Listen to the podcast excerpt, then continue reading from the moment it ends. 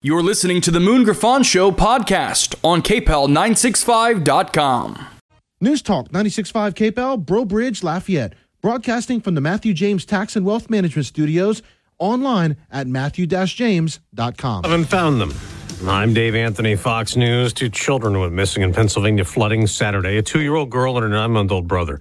Their mother was found dead after their vehicle got swept away. 4 other people were killed. Upper Makefield Township Fire Chief Tim Brewer says they have tripled the number of resources and teams looking for the kids. We have search teams that are assisting us from Delaware, Chester, parts of Bucks County, New Jersey. We also have deployed K-9 units, underwater assets, air assets. Those air assets include drones. Officials say storms dumped about 7 inches of rain in approximately 45 minutes in that area, causing the flooding. Fox's Tanya J. Powers. Flooding even more widespread in South Korea after days of torrential rain there. 40 people were killed as crews search for more who are missing. The White House is reacting to Russia backing out of a deal brokered with Ukraine in the middle of their war that allowed grain exports through the Black Sea to alleviate a worldwide shortage.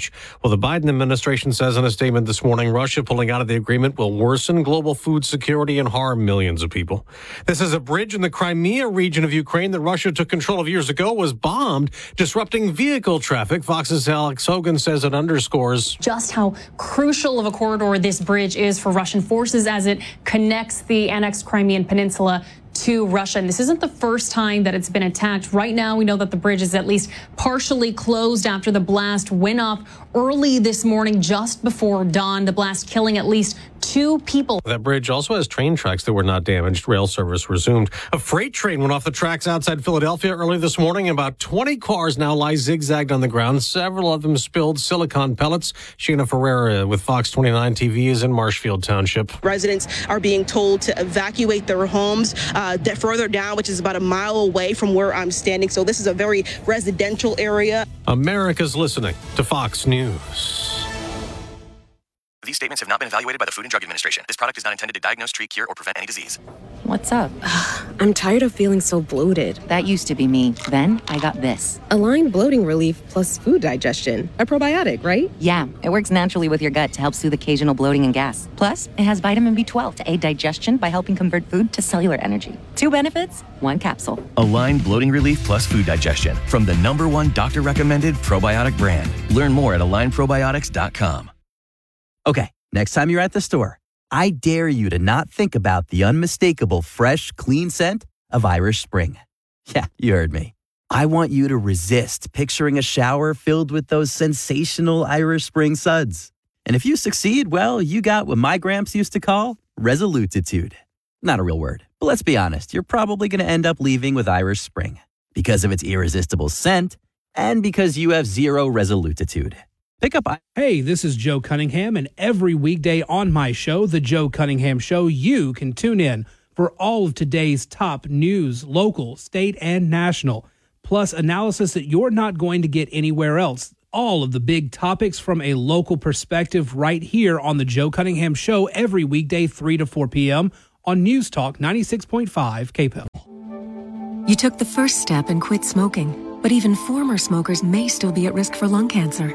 That's why SaveByTheScan.org wants you to know about a new low-dose CT scan that can detect lung cancer early.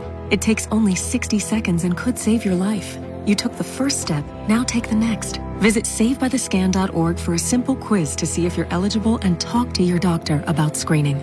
SaveByTheScan.org is brought to you by the American Lung Association's Lung Force Initiative and the Ad Council. Acadiana Center for the Arts is our cultural and artistic hub serving 8 parishes through community development, education, live performance, film, and exhibitions. For information on getting involved in upcoming events, call 233-7060. This nonprofit organization moment brought to you by News Talk 96.5 KPEL. The views expressed in the following show are those of the hosts or hosts only. They do not represent News Talk 96.5 KPEL or Town Square Media.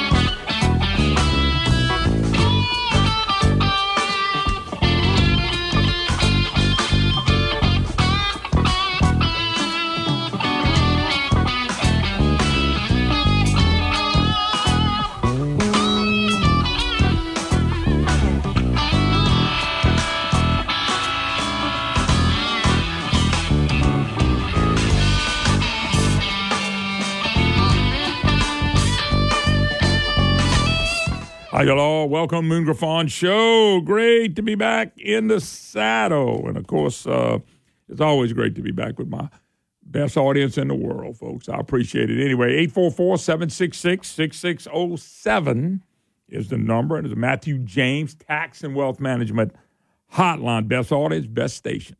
All right here on the Moon Griffon Show. We're humbled to be here. As you know, the veto override session will take place starting tomorrow. I think it's going to run up to 5 days. They can't get out of that quicker. I think it's a sin and a shame if they only look at one bill when they need to override this horrendous failed governor. They need to override many of these bills. And the problem is, of course, you go down to Shakespeare and then Bel Edwards' right-hand man, Blank Page Cortez. He's being used by him, and Cortez just don't understand. I don't think he's bright enough, but he knows his paydays come in. He's going to be like Edwards. They're going to both make a lot of money when they leave. And that's what happens when you put people in positions they're all backed in. And so we do have a veto session. More on that, more on the people that voted against it after in a few minutes, and I've got some really good stuff. And then Scott McKay is going to join us at 10:30. Legacy of Bell. I can't wait. Legacy of old Bell. And part of his legacy, mutilating the children, allowing boys to go to girls' bathrooms and playing boys' sports. But we'll get to that. I've invited Representative Chuck Owens joins us. Chuck, how you doing?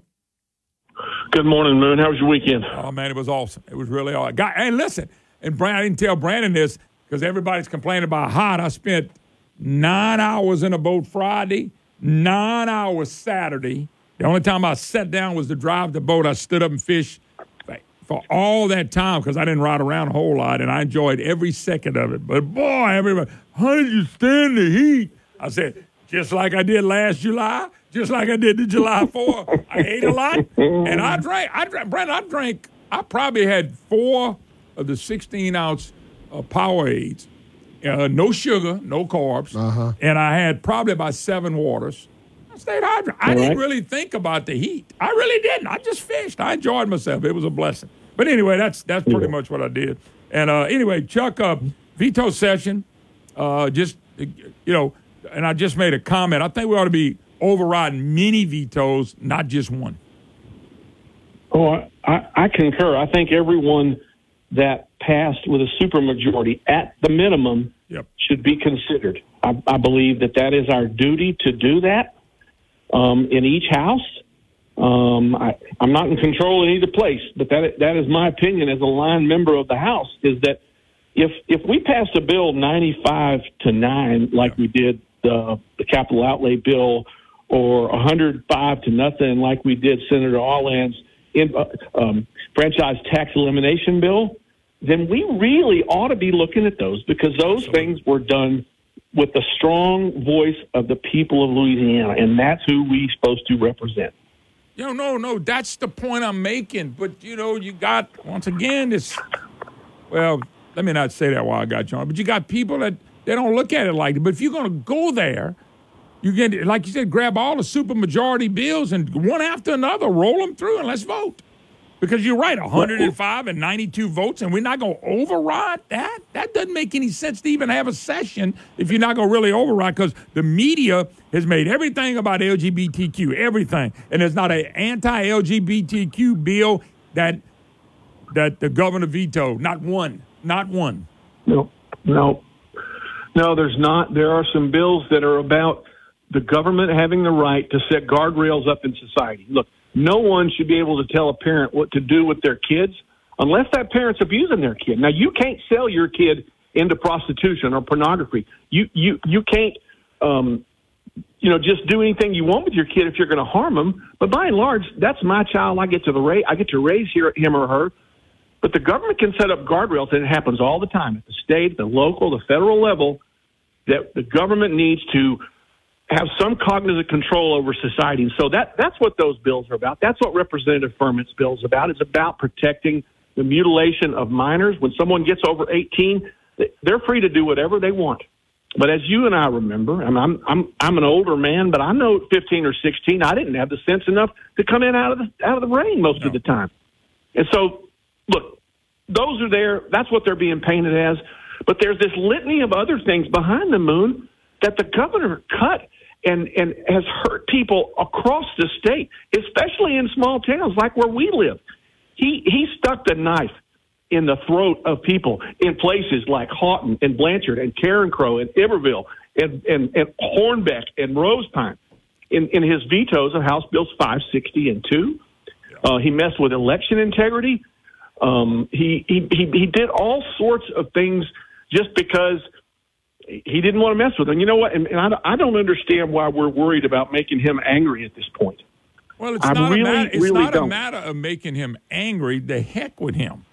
It's a matter of going back in with some guts and conviction. It's what you got paid for. When people say, I went over there, it was a tough session. You got paid to go to a veto session. Do your job. Yes. Anybody that backs out and goes on vacation becomes Judas round two now. And that's what frustrates me. Do your job. You voted unanimously. You had super majorities on these bills. Do your job. And the heck with the governor. That's the problem with leadership. They don't ever say the heck with the governor. We going to do what's right. Because the governor is not going to do what's right. I don't care how much the devil's advocate writes how great he is. I think we have to give appropriate deference and respect where it is merited. And it has lost merit at this point based on what he's done. Yep. Now, early in the year, someone asked me, said, are you afraid of a lame duck governor? And I said, nope. At this point, Governor Edwards is not a lame duck. He was a cornered wolf until now because he's done his damage.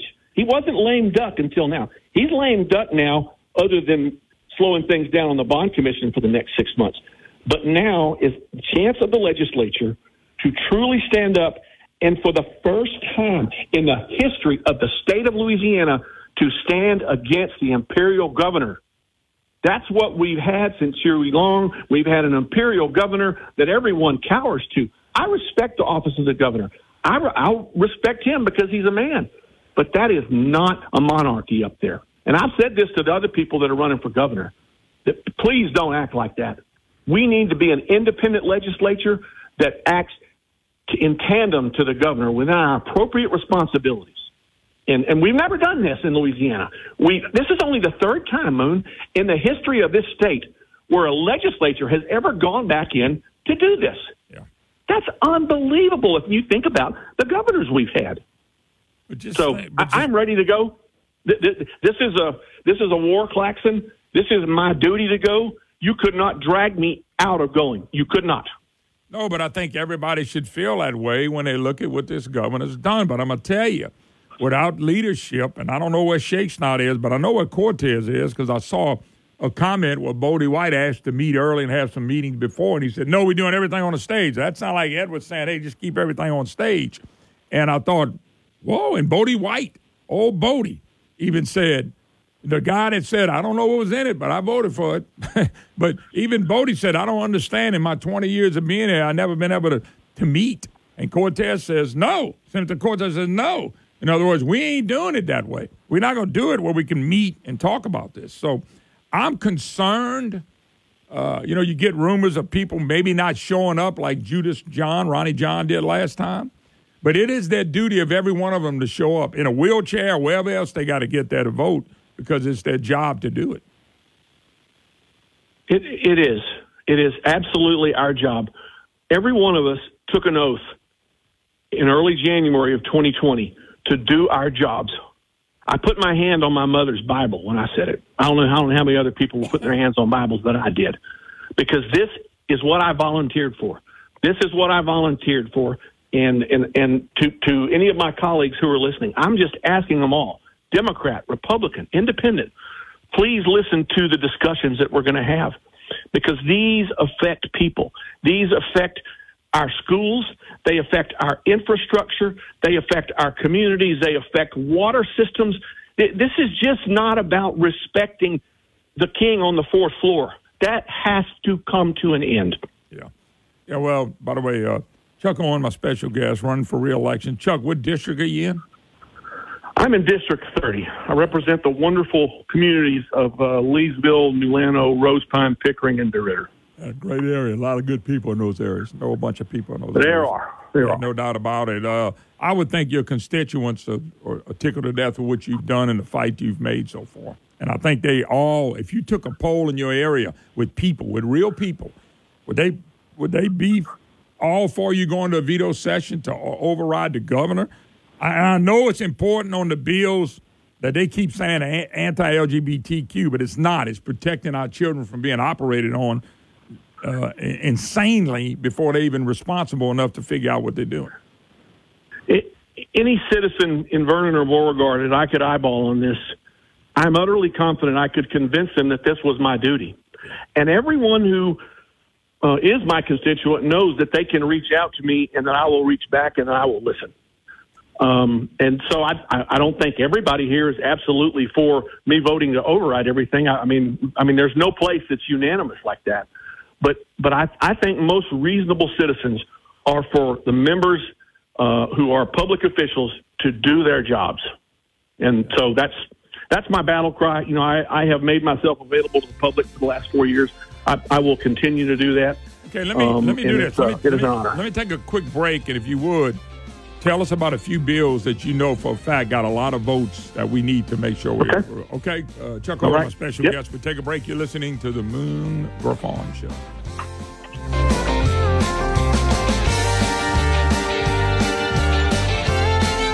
Louisiana is 48th in police pay, 35th in teacher pay, and dead last for firefighters. That doesn't surprise you, does it? The legislature had an extra $2 billion. That's billion with a B. The blue team fought the red team, and then the red team fought the red team. They passed a budget that none of them read, without permanent raises for teachers. What kind of message are we sending? It sounds like, move to Texas. We don't value you. It's embarrassing. So how can we expect our children to stay, serve, and build community if we don't make our teachers, police, and firefighters a priority? I'm Hunter Lundy. I'm a Christian and an independent. I'm running for governor. Let's seize the future of family, community, and prosperity, not one of crime, poverty, and potholes. Why not? Hunter Lundy, governor. Paid for by Lundy for Louisiana. When you think about how you'll spend your money in retirement, what comes to mind? Probably travel, sunny beaches, and spoiling your grandchildren? But a recent survey found that over 30% of every dollar a retiree spends goes to taxes. Baby boomers were told for years to save money in their IRAs and 401ks and pay taxes later. Well, now that day has arrived, and boomers are shocked to see a third of their money going back to Uncle Sam. John Blanchard and the Matthew James Financial Group can help. What if you could protect all or most of your retirement wealth from future tax rate increases? Achieve a zero or near zero effective tax rate for most of your retirement years. Find out more.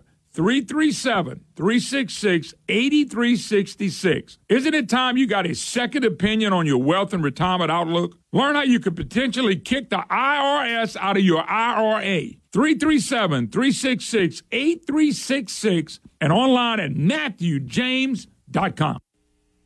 Looking for the entire world watched. That's one small step for man, one giant leap for mankind. And humanity saw that the sky was not the limit. Achievement. Pass it on from the Foundation for a Better Life at values.com.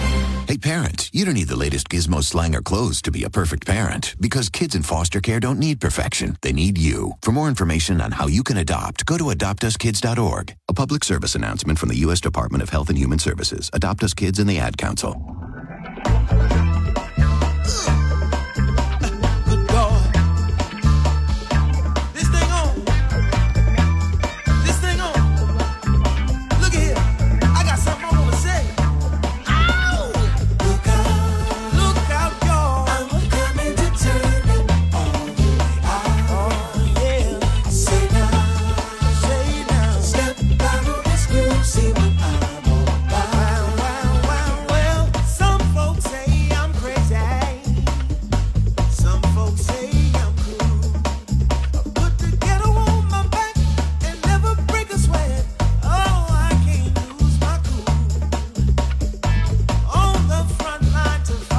Hello, welcome back. Moon Griffon Show. Veto override session starts tomorrow. Do we have the Republican leadership with the guts to override more than one bill.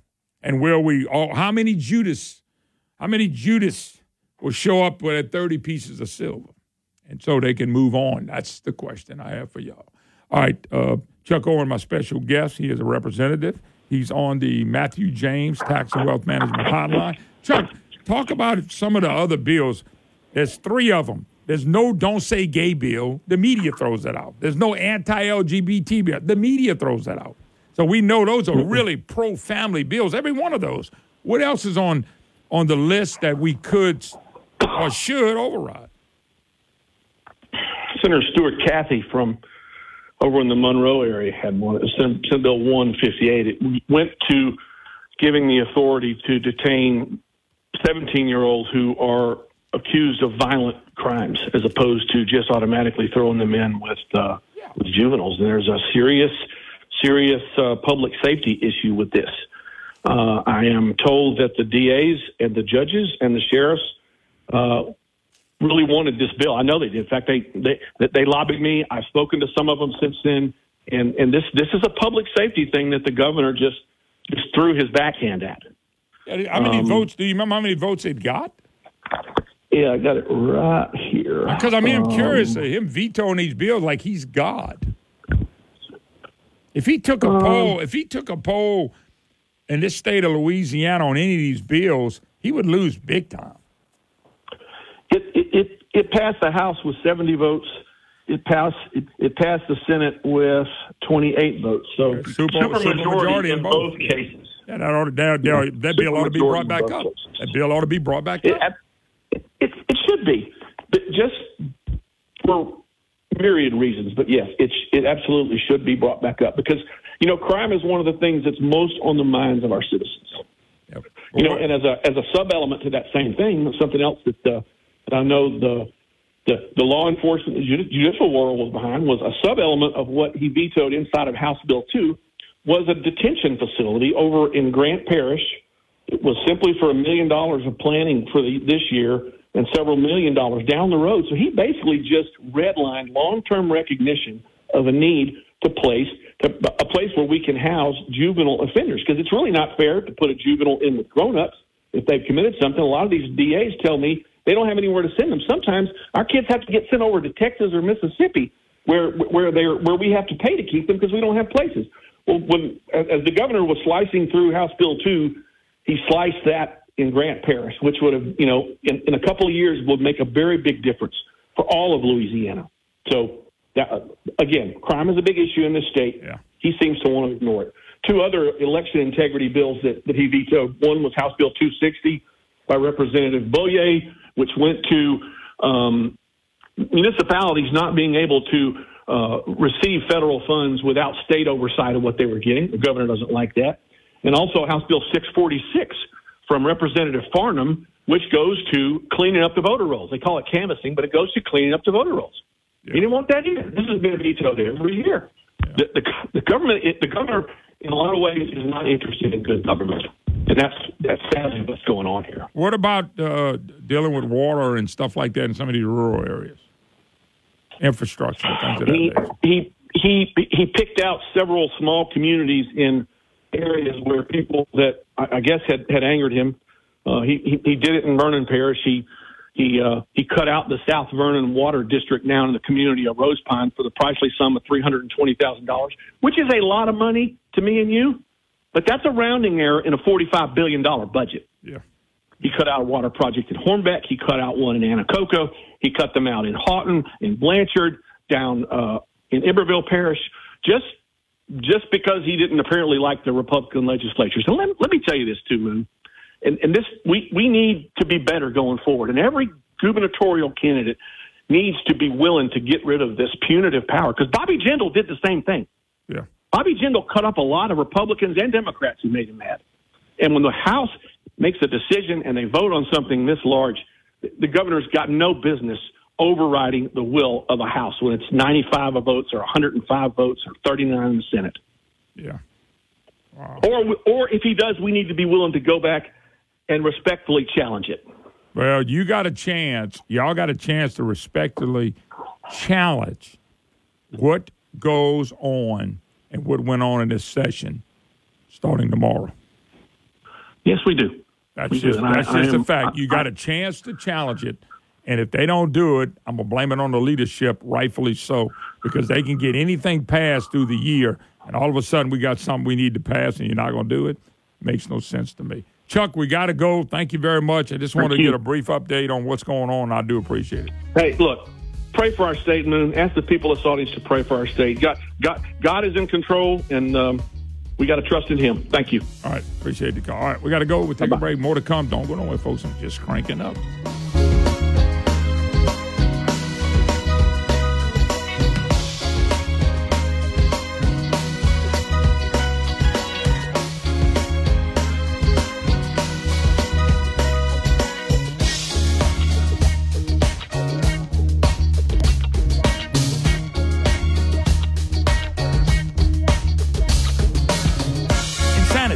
Doing the same thing again and again and expecting a different result. Louisiana's education system consistently ranks at the bottom. For years, we've had the same wrong answer, throw more money at the problem. But something is happening in other states. Parents are being empowered to pick a school that fits their child's need through education scholarship accounts. Parents in other states can choose where to spend their child's education dollars. Public school, private school, charter school, homeschool. You can learn more at a school that fits.com, at a school that fits.com. Louisiana is unique. The food, the festivals, even the bugs. It's termite season. Did you know termites are responsible for over $1 billion worth of damage in Louisiana alone? For over 60 years, J&J Exterminating has been shielding homes and businesses. 100% guaranteed against termites, pests, and mosquitoes. Louisiana-owned, customer-focused. J&J Exterminating. Call them today, make pests go away. J&J Exterminating. Get the shield. Yeah. Hey, folks, discover Ragin' Cajun, the original Cajun seasoning, and Ragin' Cajun Foods' delicious line of seasoned dinners. Beans, black-eyed peas, roux, Creole sauce, seasonings, rubs, and even sweet jalapeno relish and spicy pickles. Ragin' Cajun's authentic recipes have been secretly crafted in the heart of Acadiana for over 38 years. As for Ragin' Cajun at all your favorite grocery stores today, Ragin' Cajun, original Cajun seasoning. Folks, ask him for that Ragin' Cajun. Oh, Shucks, you've been hearing me brag about Shucks. Been going there for many, many years. Shucks does a great job. If you like seafood, you got to go to Shucks in Abbeville. I'm telling you right now, there's shrimp, there's oysters, there's fish, all fresh, every day right off the boat. So if you want something fresh and you want fresh seafood, you got to go to Shucks. Don't forget, if you're having a party, call Shucks. Let them cater the event for you, or you can go pick it up. Shucks, they're waiting on you. If you want a great time and you want great food, you got to go to Shucks in Abbeville. Shucks. Oh, they're good. Hello, okay. This hour of the Moon Griffon Show is brought to you by Matthew James Tax and Wealth Management. Online at MatthewJames.com.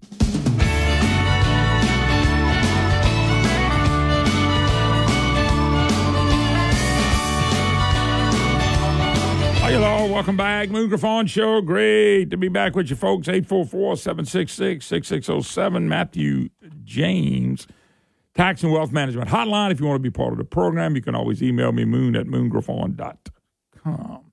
So veto session starts. Let's just go over a little bit of the outcome on this. So as you know, you get an automatic veto session. Senate and House members usually send in, they don't want to have a veto session, so it gets canceled. It's automatic. After the session. A lot of you people know that. Some don't, but it's automatic. So you got to vote. So you get a vote. The only people that vote are people that say, I don't want to be at the session. You either send your card in, you hold it. Okay, if you send it in, it means you want to kill it. So in the Senate, all the Republicans but two, I'll get to that in a second. Katrina Jackson of Monroe and Greg Tarver of Shreveport did not vote to cancel the session. And you have 27 or 28 Republicans, 27 Republicans. It's going to take 26 votes to override the governor. It's 25 bills they could, or 28 bills they could do to override the governor. They should override him, especially. I'm like, Chuck, if it's got 70 votes plus in the House and 27 votes plus in the Senate, bring them up, vote on them, and pass them through. And just, you beat. It's not, I don't care about beating a horrendous governor that we have. This governor has hurt us. And anybody that doesn't believe that is fooling themselves. You look in the mirror and go, what kind of fool am I? That's what you ought to sing. This guy hurt us. He's hurt us bad. He's hurt us bad financially. He's hurt us bad when it comes to this gender stuff. I mean, he's tried to. He hurt us bad during COVID. Close now, wear masks, phase 4, 6, 8, and 10. I mean, come on. So you had two Republicans in the Senate that said they don't want to go back to a veto session. One of them, the clown, Fred Mills, who used to be the Walmart greeter, now he's just a total clown, and everybody likes a clown. And then the other one is, I don't know what they put in the water, is a Jay Rogers, No Hope and Pope from Denham Springs. No Hope and Pope. I mean, this guy right here is a clown, too. I mean, it's ridiculous for a person like that. Then I heard, I don't know if this is true, is the guy going on vacation? Is he going to be the Judas of the bunch? What's he getting not to go? What's his next government job he's going to get? So you got Mills and Pope on the Republican side. If they took a poll right now in Mills's district and No Hope in Pope's district, the clown and No Hope in Pope, because there is no hope in Pope. If you took a poll in those districts, they would be embarrassed. They would be totally embarrassed is what they would be. And I think, Brandon, both of them are term limited. If not, Pope ain't running. And if he's running and y'all don't beat this guy, we have no chance of changing the state. But I don't think he's running. I don't think he's term limited either. But No Hope in Pope or the clown Mills, if they took a poll in those districts, they would find out real quick what people thought about what they're doing. If they really know what they were doing on everything else, they wouldn't want them back either. These guys are voting with the most woke leftist people in the whole country. But they're Republicans, right? Oh, yeah, I forgot about them old foxhole Republicans.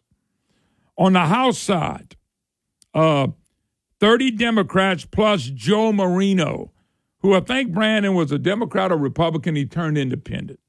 You know who Joe is, huh? Jiving Joe Marino, the guy that wanted to raise their pay. Jiving Joe Marino is now saying, no, we don't need to have a special session. And, folks, it has to be about more than one bill. I'm just telling you. I'll get to that in a second. So the veto said, cast ballot saying no veto session was needed. Representative, that was Marino. Robbie Carter, Amy, who took Bel Edwards' place in the House. Roy Adams and Chad Brown of Plaquemine, Roy Adams of Jackson, they joined the Republicans by not casting ballots to cancel the session. You got three Democrats in the House. Folks, they need, one time in Louisiana, we don't need deals cut. They need to bring up every vote that got 2/3 of a vote and get the bills passed. I don't care about Bell. Bell's hurt us. Bell J. Darden experiment was a failure 100% of the time. They failed us. The co-governorship didn't work with the Democrat and the so-called Republican. It failed us. Say what you want about J. Darden. He hurt us. He ain't never stood up against Edwards for nothing. My boy stood up when it was a Republican victor, didn't he? So you can't do that. Now, let me tell you the other problem we got. And I don't know about Shake Snyder yet, but what a doofus.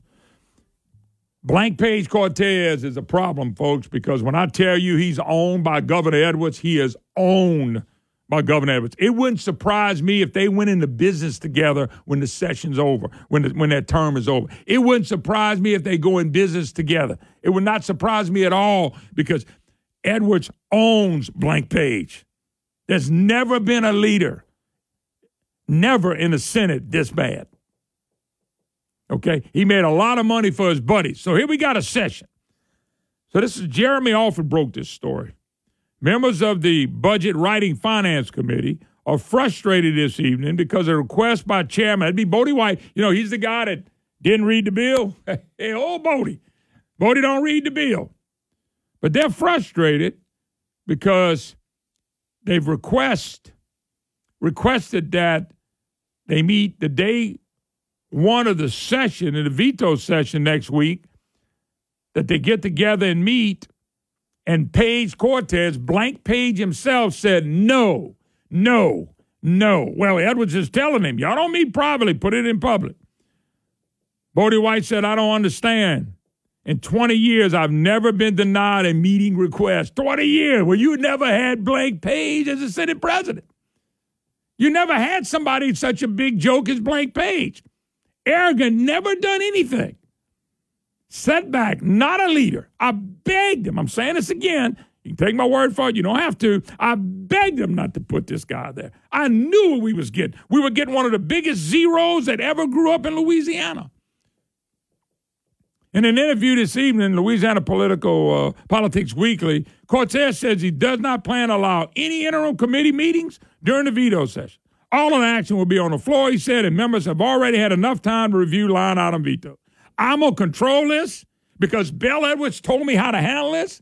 Bel and Jay Darden told me what I need to do. Bel told me to get in there and get the heck out of there. Forget the meetings. Y'all pass a bill if you want to pass one bill and go home. You remember it was the legendary Louis Bernard, senator, one of the worst senators we've ever had in the state of Louisiana, who's supporting the coach up there, by the way, full-fledged supporting the coach, telling you what coach is going to do. Coach is going to be owned and used by people like Louis Bernard. He said, I'll vote one bill. I ain't voting for nothing else. I'm going home. And Judas John, Ronnie John, had took his 30 pieces of silver in the gambling industry. And so he decided that he had knee surgery and he couldn't go there. Although there's a guy in the House, in the legislature, that goes every day. Brandon, almost every time I've been to the legislature the last couple of years, I've seen the guy in a wheelchair. He goes and votes every single day. He goes and does his job every day. I don't know. He might even be, I think he's a Democrat.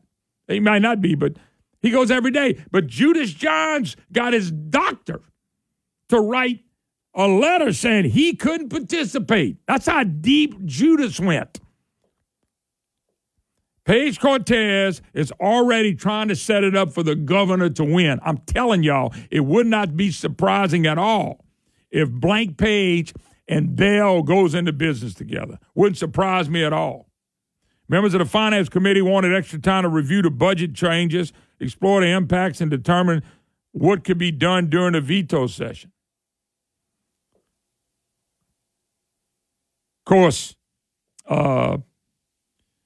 according to Jeremy, this, of course, an early indication that the leadership, that would be Blank Page and Shakespeare, intend to maintain a firm grip over the veto session's agenda. In other words, we're going to let them pass maybe one bill out of there and it's done. And that's the problem with letting people back into leadership.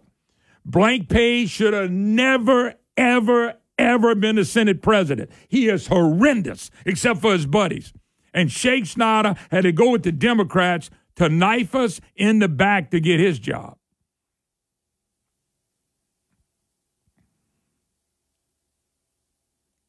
And then we got Bell, who back then, because of the Jay Dawns and the Scott Angel and Republicans, said, I hate Vitter. Well, good. Hate Vitter and put somebody who turned out to be as woke as AOC, as woke as Joe Biden and Obama, Bel Edwards. That does not make any sense. Folks, if the legislature, I know, just like Chuck said, he's not in leadership, but it shows how poor leadership is between Cortez and Shake Snyder. These guys should never be entrusted for any position ever, ever again.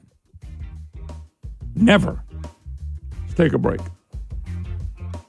I think of the Nicole Spellman Group. I think of expertise. I think of people being relieved when they got to sell your home. When you have to sell a home, or you're trying to buy a home, it's not nice to have a person that you can grab or a company that you can grab and say, hey, help me do this. I need the stress taken off. I got life to live. This company's out of Baton Rouge, but let's say you live in a place like Monroe. Man, they can help you in Monroe or anywhere in the great state of Louisiana. That's what's unique about the company, and hardly anybody does what they do. They reach the whole state so they can help you sell your home anywhere. You know, when you look at Nicole Spellman Group, they have a system of selling houses. warehouses. They got a system that creates more demand. And what does that do? It results more multiple offer situations. And by the way, that helps you get more money to closing faster than the average agent. That's pretty awesome. That's what Nicole Spellman Group is all about. Anywhere in the state of Louisiana, they can service you, they can help you, they can take the pressure off of you to sell at home and get top dollar. NicoleSpellmanGroup.com. I'm telling you, when you go to them, you're going to go, wow, I'm so glad I heard about them.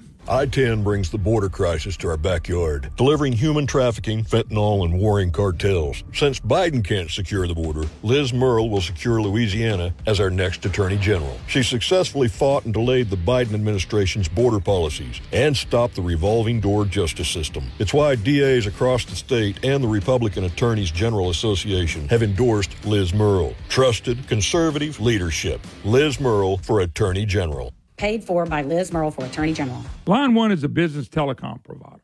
Line One specializes in cloud-based communication with superior customer service. If you're frustrated with phone bills you can't understand, endless hold time to customer support, and phone system that is not meeting your needs, then you need to go to Line.One and schedule a free consultation to advance your business phone system.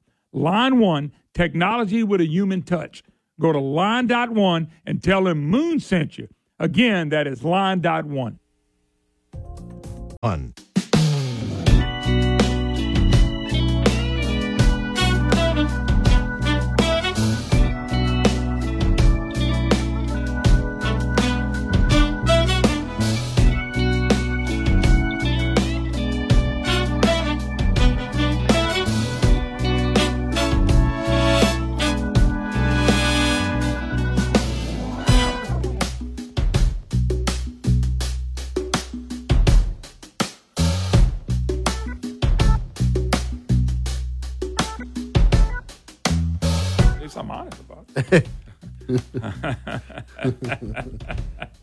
I've never heard of a doofless before, but we'll go with it. They got a lot of them in life. I promise you. 844-7. That L must stand for Louisiana. 6607 is the number if you'd like to be part of the program, your opportunity to be a voice. I had, somebody text me. I messed it up. I had another piece I wanted to share real quick. I know what it was. So this is what I mean by Edwards running the show through Cortez. You know, Brett Island, who's trying to get his son elected and whose wealth is going up while the area he represents is going down. So, hey, by the way, if somebody knows if Pope is running or not, please let me know, because somebody called and said they saw a sign. I don't think he's term limited, but I didn't know if he was running again. But if he's running again and y'all reelect Pope, in the district, man. That means Pope is doing the right thing by fighting for kids to be mutilated. That means he's doing the right thing if people are going to reelect somebody like that. I didn't think he was running again. But anyway, so I saw where they interviewed Brett Allen about the veto session. Allen said he hadn't decided whether he would pursue a veto override. He is consulting with Cortez and the governor over what to do. I mean, how many of you people elected but Brett Island? He stayed up there for I don't know how many years, and you elected him so you can go and consult with Cortez and Bel Edwards on what to do. That's his words. Now, I am quoting him in an article they wrote. Not just LGBTQ issues, lawmakers might take up budget, public safety. And they interviewed Allen. His word, he hadn't decided whether he would pursue a veto override. Well, he allowed the veto override because he knows his people, his constituents would get mad at it. He is consulting with Cortez and the governor over what to do. In other words, I don't know what I'm going to do. Let me go ask Blank Page what he wants me to do, who's consulting with the governor to tell him what he wants to do. I'm telling you. Republicans, I mean, Bel Edwards loves Republicans. Boy, he gets to laugh at them all the time. And there's Brett Island. I don't know what to do. I'm going to ask Blank Page and Edwards. And this is what happens when you don't have leadership. Look, there's no anti-LGBTQ bill. I don't care what the devil's advocate tells you. There's not one bill. Edwards vetoed last month 3 bills targeting LGBTQ. No, it doesn't. We're trying to make sure that kids aren't mutilated. I'll be honest with you. They had a forum and asked all the governor's candidates, okay, about this override session and bill. And do you realize 6 of the governor's candidates out of 7 would okay ban on gender-affirming care? And it ain't gender-affirming care. Tyler Bridges, the twit, wrote that. It's mutilating and castrating and chemically castrating of children is what it is. So you got 6 of the 7 governor's candidates. The only one said he'd keep the veto is, you guessed it, Sean Pothole Wilson. You don't believe his name ought to be Pothole? Drive around Louisiana. You'll see what I mean. But all other ones, Lundy's not a Republican, independent. Nelson Landry, Sharon Ewart, Schroeder, and Wag all said they're okay with banning it. And by the way, their reasons are great. Let me give you a couple of them. Lundy, even in California, kids under 18 can't get a tattoo regardless of parental consent, Brandon. Under 18, you can't get a tattoo, but in Louisiana, you can have an 11-year-old strip their body parts. That's what Bell wants. That's what Pothole Wilson wants. That's what Fred Mills wants. That's what Rogers, No Hope, and Pope wants out of Denham Springs. Lundy said, why? Because the brains aren't fully formed. It's not discriminatory to have children wait until they are adults and old enough to understand. The procedures rightly banned by the legislature are much more invasive than a tattoo. Brandon, would you rather have a tattoo when you're 11 or get your...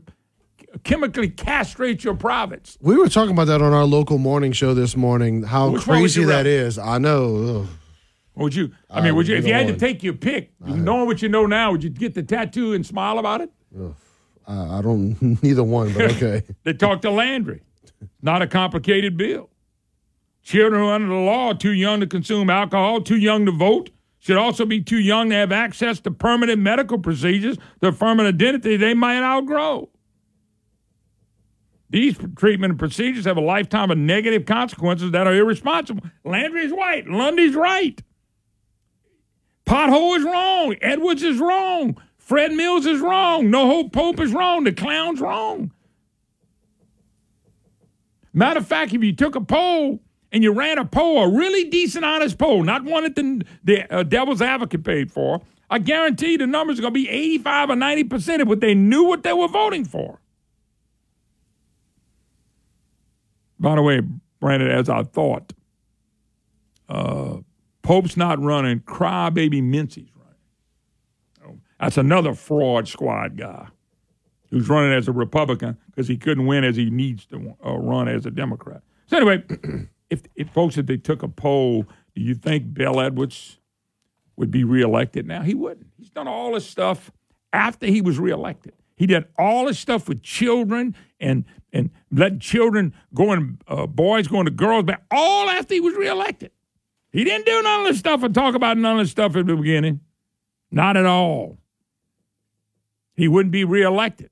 Pope would get beat. I believe, if I know Denham Springs, what I know about Denham Springs would blast Pope if he ran again. He would and by the way, the Mincy guy will probably get the endorsement from Pope. I'm making a prediction if it hadn't already happened. I hope Pope comes out against Crybaby. I hope he comes out for him. It'll tell you everything you need to know about Crybaby Mincy. Cry about everything. Look, folks, I'm giving you information. In fact, you got all these governors candidates saying no because they running on the will of the people. Let me ask you a question. Why do you think Bel Edwards ran as a pro-life constituent? Why? He ran as a pro-life because had he ever said one time, the first time he ran, oh, I'm for abortion, he doesn't win, and Jay Darden doesn't get his job, and Scott Angel didn't get it. If they would have ever came out and said he was pro-choice and he believes in abortion, he wouldn't win. He couldn't win. And that's Pothole Wilson's problem. He's pro-abortion. The only reason Edwards did that because he knew, well, you know what? If he had a chance to run again and he had to run to defend us, he couldn't do it. That's why he didn't run against John Kennedy. They wanted to run against Kennedy. He had no chance. All these governor candidates, they can read the tea leaves. They understand their constituents. all of them but Pothole, because they know good and well that nobody does this. And I just read Landry and Lundy because I was the first two out there. But I'm sure the other one said pretty much the same thing. Because they know in this state, you better be pro-life, but you also better be pro-kids. And Edwards ain't pro-kids, and neither is the Clown Mills or No Hope and Pope. They're not pro-kids. They're not pro-families. If they were, they would never take a stance like this. And it's not trying to hurt anybody. It's trying to protect people. I like how the media and the devil's advocate spins it and twists it. Folks, you need to call your representative and senator and tell them you want them to override as many bills as they can. And you better be calling Shake Snyder and Blank Page. Blank Page has already shut down Bodi White, who don't read the bills anyway. I don't know what the problem is. You better be calling him, because I'm telling you, he's cut his deal with the governor. That I can promise you. We'll be a break. Be right back.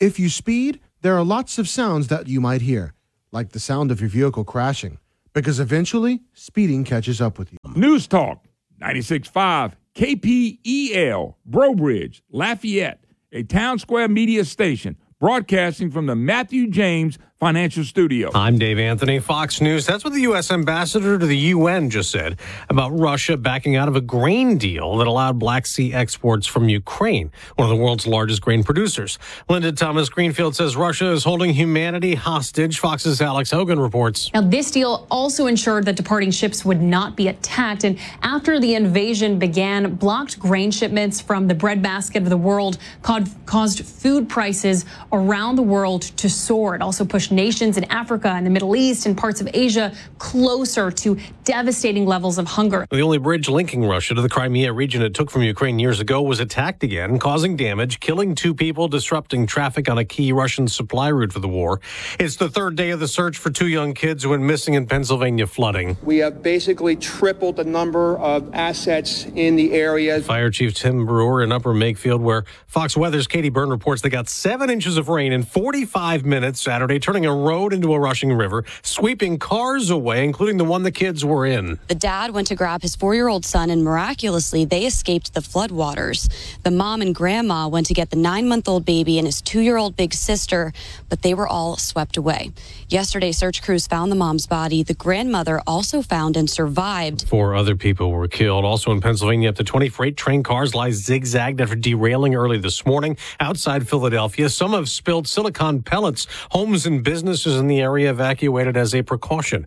Parts of the southern U.S. keep baking with more record highs expected this week. It could hit 110 degrees every day this week in Las Vegas, with triple-digit temperatures all week from Dallas to South Florida. I probably drank about 5 bottles of water today. It makes me want to stay inside. The National Weather Service issuing an excessive heat warning for Miami-Dade. That's Fox's Jeff Manasso. America's listening to Fox News. Hey, it's Jesse Kelly. When a restaurant closes, my reaction is, that sucks. They had good steak. When regional banks close or 3 of them close overnight, it freaks me out. This is why I have my own personal gold reserve. It's part of my personal protection plan. Call my friends at Oxford Gold Group. Call 833-404-GOLD. 833-404-GOLD. That's 833-404-GOLD. Do you have heart failure and often hear, "Those stomach issues ruined your birthday"? "You're too tired to play catch, Grandpa." Sweetie, you haven't touched your tools since the carpal tunnel syndrome diagnosis. If these seemingly unrelated symptoms sound familiar, talk to your cardiologist. Ask about transthyretin amyloid cardiomyopathy, or ATTR-CM, a rare and underdiagnosed disease that gets worse over time. Learn more at connecttoyourheart.com. That's connecttoyourheart.com. Sponsored by Pfizer. Hey, this is Joe Cunningham, and every weekday on my show, The Joe Cunningham Show, you can tune in for all of today's top news, local, state, and national, plus analysis that you're not going to get anywhere else, all of the big topics from a local perspective right here on the Joe Cunningham Show every weekday, 3 to 4 p.m. on News Talk 96.5 KPEL. Hey, folks, we're having a great sale at Service Chevrolet Cadillac, the July sale. Boy, that's one thing about our friends at Service Chevrolet Cadillac. They always got deals for you, and they always got a big, big inventory. Shop online at servicegm.com, servicegm.com. Shop Louisiana's largest selection of Chevrolets and Cadillacs. We're getting new inventory in daily. Stop by today and see for yourself why Chevy Silverado is the number one best-selling retail full-size pickup. There's deals on Silverados, the Traverse, the Equinox, Silverado 2500, the Trailblazer. I'm telling you, they're making deals, and you don't want to miss it. Start a bright future in the new Chevy. Current college and graduate students receive $500 bonus cash on most Chevy models. They got other deals as well. Cadillac special financing, woo, service specials, tire price, match guarantee, free multi-point inspections. Go, why are you going anywhere else? Service Chevrolet Cadillac. Service Chevrolet Cadillac. ServiceGM.com. All you need to know. When you're looking to try someplace new, check out the Dining by District feature on the EatLafayette.com website. You'll see all of the locally owned and operated restaurants that are a part of Eat Lafayette this year, grouped by dining district. You may find a new favorite right in your area of town. Eat Lafayette from Lafayette Travel and sponsored in part by News Talk 96.5 KPEL. The views expressed in the following show are those of the hosts or hosts only. They do not represent News Talk 96.5 KPEL or Town Square Media.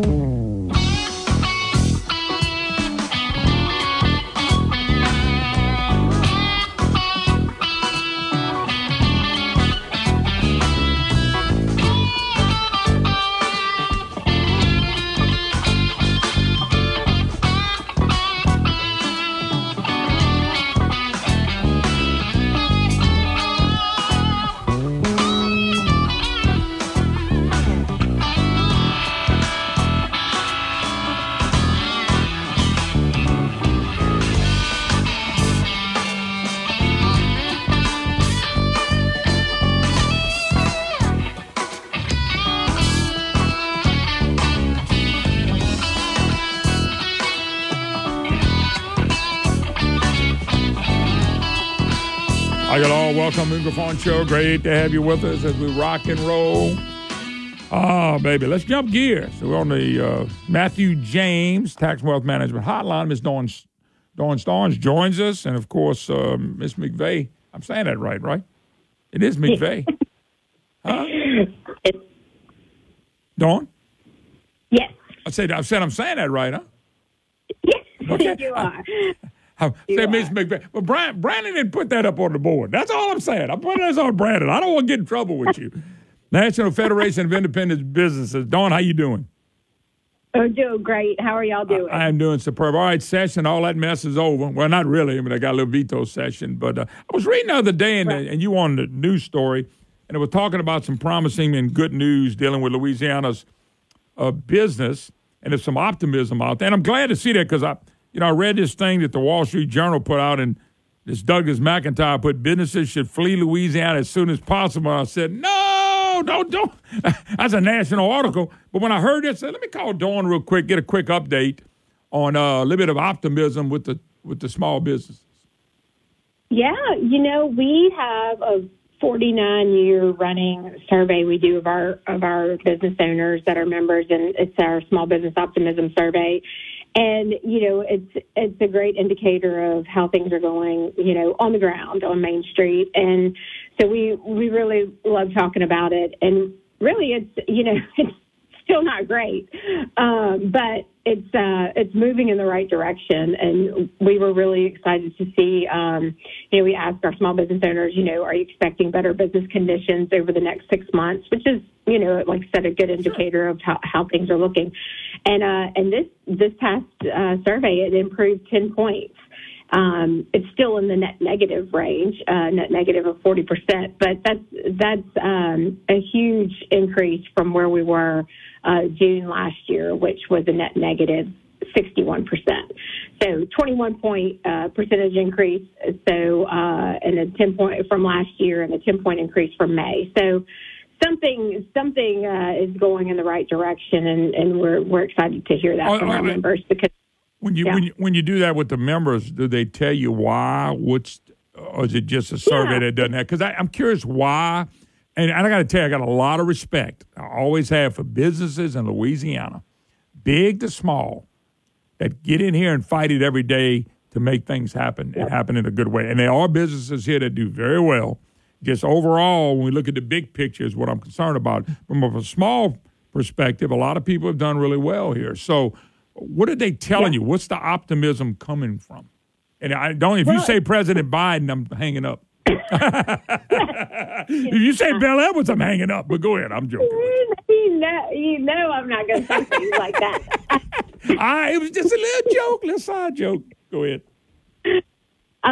No, well, it's little things that kind of all add up. We ask a bunch of different questions about, inventory and sales and labor costs and all that. But, one of the little bright spots also in it, in the survey was just the trending down of inflation, still, owners having to raise prices is an indicator of inflation.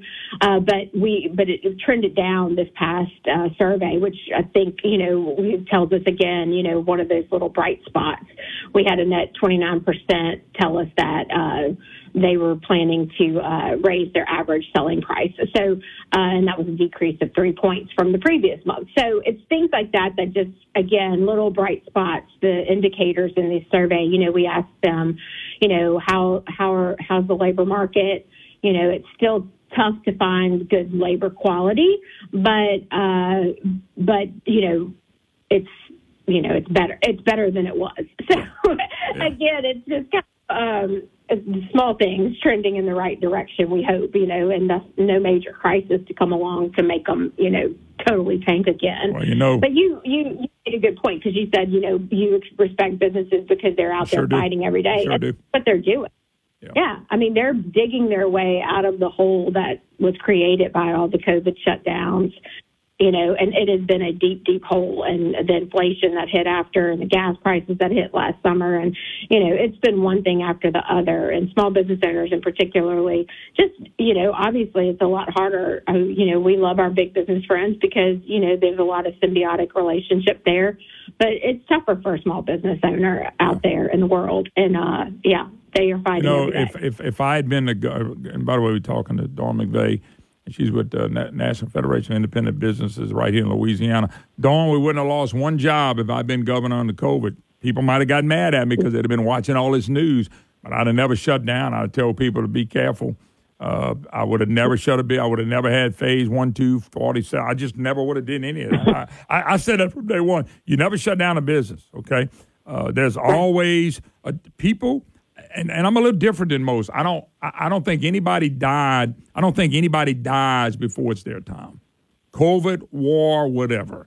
I just don't. But that's the spiritual side of me, and that's some people may not get that. But I'd have left it open. I wouldn't have hurt one business. And if you can go, here's my belief: if you can go into Walmart, and you can go into big grocery store, and you go into big box chain, why can't you go to the small business? Why can't people go to work? And anybody that was scared could have went home. They could have went home, but I would have did everything I could to keep all my business and all my staff open. Like restaurants, for example, they lost out a lot. Yeah. But if you'd have had every restaurant wide open, the people that wanted to go in would have went in to eat. The people that wanted to go pick up, people went to restaurants to pick up. And I'm just saying, I would have never closed the business, not one single day. Now, if a business chose to do that, that would have been their choice. That would have been their choice, yeah. Well, you see our neighbors around, our immediate neighbors around us, they didn't have the extensive shutdowns that we experienced. Mm-hmm. Their unemployment trust funds weren't completely gone bankrupt, and had to use federal funds to backfill those. They were able to use those federal funds for things they needed in their states. Our neighbors have been able to do that, leverage that money. Instead, we were busy paying back the federal government because we had bankrupted our unemployment insurance fund. And so, that is the biggest indicator that something went wrong because our neighbors didn't have to do that. No. So, we definitely, but again, it's behind us. So we have to stay focused on the future. But we certainly have. What are they telling you on the optimistic side, and 6 months down the road, are businesses, and like I said, I didn't see the survey. I just saw what y'all talked about. What do they tell you some of the positive things that they think will happen with maybe the economy or their particular business or employees, which is still a little bit of a problem for some people? Yeah, you're still seeing that. I think that, you know, always, you know, the back half of the year you get a mix of folks who are really going to benefit from the summer and some of the touristy areas. You get other folks that are going to benefit from various football seasons, and then, boom, the holidays are going to be here. Mm-hmm. So, you know, I think that, you know, a lot of small business owners count on a very strong fourth quarter, and so that could be part of it. Yeah. Also, again, you know, the fact that they are having folks come in to apply for jobs, that's a good positive thing. It had gotten to where, you know, we had business owners tell us, you know, they'd post a job opening and have one person apply when they used to have 50, you know. Wow. So, yeah, you know, I mean, it's that kind of thing that, you know, pre-COVID versus post-COVID, but that's where we are at with it. And so we are hoping that they, you know, they continue to kind of have the workers. It's not a worker shortage situation as much as it is labor quality. Yeah. And, you know, that's just one of those things we struggle with. You know, that kind of goes back to the workforce development training, the, you know, elementary K through 12 education and training kids to have the soft skills they need to be able to show up to work, you know, deal with customers, you know, pass a drug test. These are important things small business owners need, you know. Yeah, no doubt about it. And I talk to small businesses every day. I'm in and out. I sell advertisement for a living. I get to talk to people. And there's always optimism out there. And there's some people that still do well. And I tell people, some people do well in bad situations. Depression, you can do bad. I mean, well, I just I hope it's optimism that can carry forward up the road. I think change of leadership could help us tremendously. When I saw this article from the Wall Street Journal, it just broke my heart because, you know, it's one thing for us to talk right here in our family about changing something, but when they start writing stuff like that outside the state, you know, everybody sees that. And that's not good for our businesses. And I want things to be good for our businesses. I love our business owners. I don't care if they're Democrat or Republican, black or white. I really don't. I love the fact that they're trying to make it here in Louisiana, and that I'm proud of for them. Well, I think the positive note for us here is that we have the election cycle this fall. You know, voters have a chance to get out there and make their voice heard. We'll be excited to see who all qualifies, and, you know, and obviously follow those races, something that we'll be very involved in. And FIB is always taking an active role in the election cycle and being sure that we elect pro-small business legislators who can go up there and remember that, you know, so many of our issues are not Republican versus Democrat. Yep. They really aren't, even though that seems to be the trend of how the votes go. Yep. And it's frustrating, you know. We used to be able to endorse a lot of Democrats, but lately it seems that none want to vote with us. No. And so it's frustrating from that perspective. But new leadership in the state will certainly give us the right direction. But, you know, there was a recent Tax Foundation article that showed the brain drain in Louisiana. We were in the bottom 5 of the people who are migrating out of the state. My nephew just moved to Denver. You know, it's not. Oh no, I'm tired of talking to family members and friends that lost all their kids. I stayed with a buddy of mine, and we get right have to go. But I stayed with a buddy of mine this weekend in the Monroe-Sterlington area, and they got four, all highly educated. None of them live here. None, no grandkids here. I see this over and over and over again. Dawn, real quick, tell people I didn't get in touch with you before I let you go, and people that want to find out more about National Federation of Independent Businesses. Yeah, NFIB.com. We have a great website, a lot of resources there, both at the federal level and the state level. And give us a call at the office anytime. All right. God bless. Thank you, ma'am, for the update. Thank you. Bye-bye. All right, Dawn, always a pleasure. All right, we'll take a break. More to come to Moon Griffon. I had a laugh at something. Of course, when you mention Biden and Bel Edwards, you do one of two things, Brandon. You laugh to keep from crying, or you cry, which keeps you from laughing. That's about all. All right, we got to take a break. More to come. Louisiana is 48th in police pay, 35th in teacher pay, and dead last for firefighters. That doesn't surprise you, does it? the legislature had an extra $2 billion. That's billion with a B. The blue team fought the red team, and then the red team fought the red team. They passed a budget that none of them read, without permanent raises for teachers. What kind of message are we sending? It sounds like, move to Texas. We don't value you. It's embarrassing. So how can we expect our children to stay, serve, and build community if we don't make our teachers, police, and firefighters a priority? I'm Hunter Lundy. I'm a Christian and an independent. I'm running for governor. Let's seize the future of family, community, and prosperity, not one of crime, poverty, and potholes. Why not? Hunter Lundy, governor. Paid for by Lundy for Louisiana. Insanity. Doing the same thing again and again and expecting a different result. Louisiana's education system consistently ranks at the bottom. For years, we've had the same wrong answer, throw more money at the problem. But something is happening in other states. Parents are being empowered to pick a school that fits their child's need through education scholarship accounts. Parents in other states can choose where to spend their child's education dollars. Public school, private school, charter school, homeschool. You can learn more at a school that fits.com, at a school that fits.com. I'm Brandon Trostplayer, a successful businessman from Gonzales, Louisiana. Did you know that Louisiana is the only state in the country where we can't audit our elections? As your next Secretary of State, we will be held accountable and transparent to the people of Louisiana and restore trust in our elections. Let's clean up our elections, Louisiana. Go to letsgobrandon.net to learn more. I'm Brandon Trostplayer, and I approve this message.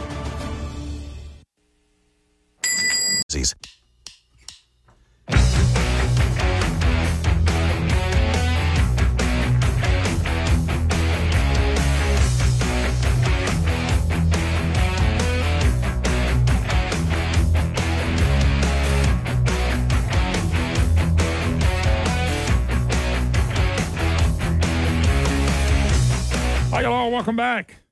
Moon Griffon Show, great to have you with us today, folks, on a beautiful Monday. Best day to work week, 844-766-6607.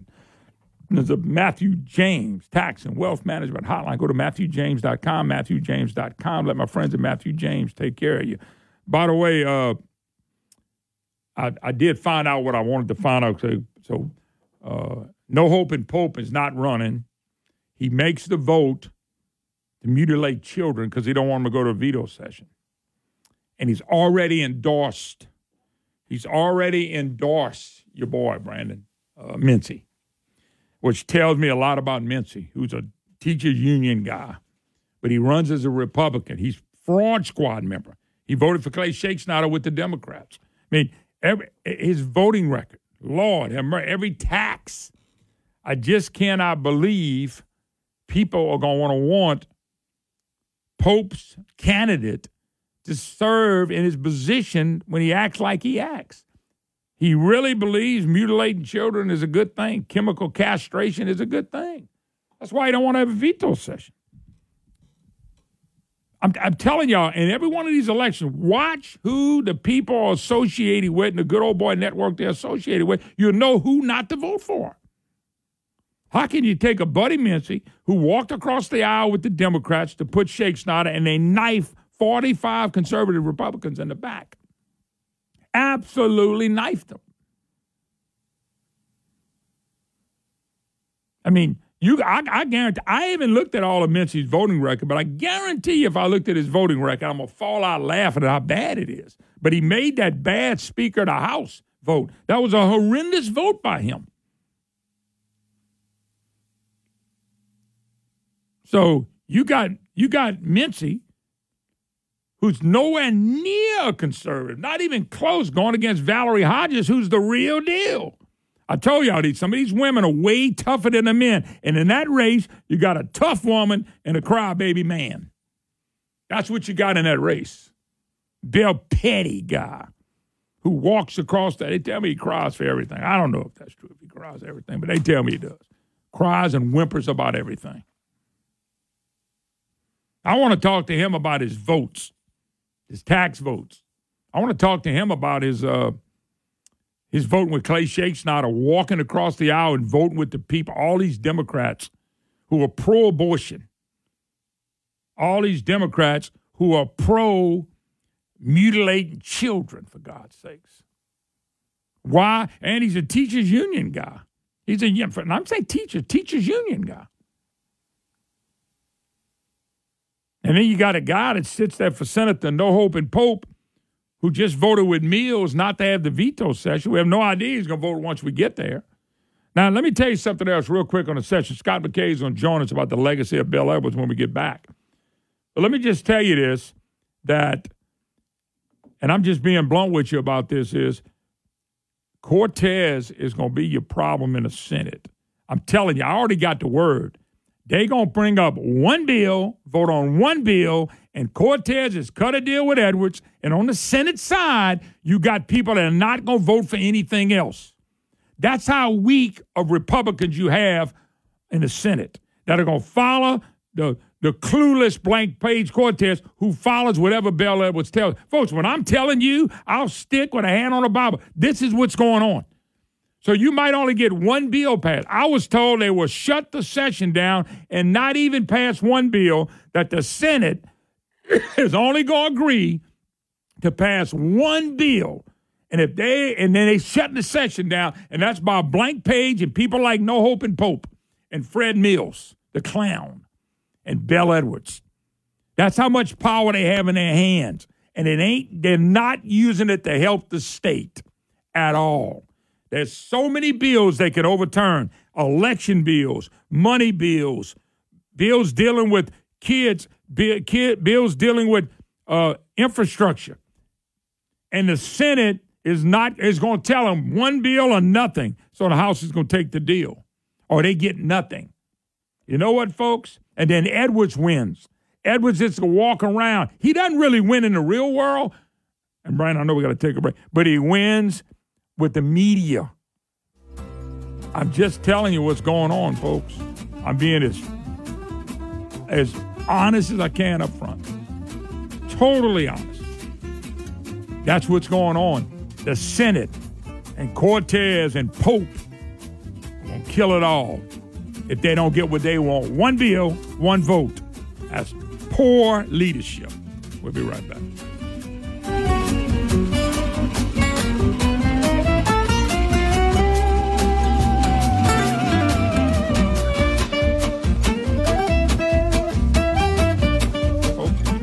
Be in Shreveport or Baton Rouge, New Orleans, and you haven't checked out Superior Grill, and you like good Mexican food, please go to Superior Grill. Go check them out. You're going to enjoy. Everybody that I've sent there have really enjoyed the great taste of Superior Grill. They love the food. It's a big menu. It's a lot of different things you can pull out, from the enchiladas to the fajitas to the tacos to the quesadillas to the steak to the hamburgers. They do it all at Superior Grill, and that salsa and that queso is all so good. And all you got to do is find a way to Shreveport, New Orleans, or Baton Rouge and get the great taste of Superior Grill. But, hey, if you're home and you're in those areas and you want a caterer and people like that, they cater. They can handle big groups. I've been there with many big groups and had a great, great time. They'll accommodate you. They'll accommodate you the best they can. You can pick up food to go as usual. Line Avenue in Shreveport, Government Street and Highland Road in Baton Rouge, and St. Charles Avenue in New Orleans. Superior Grill. It's great. And next year, we're going to have one right here in Lafayette. So, hey, check them out. If you're headed that way, make darn sure you go check out the great taste of Superior Grill. When politicians handcuff the police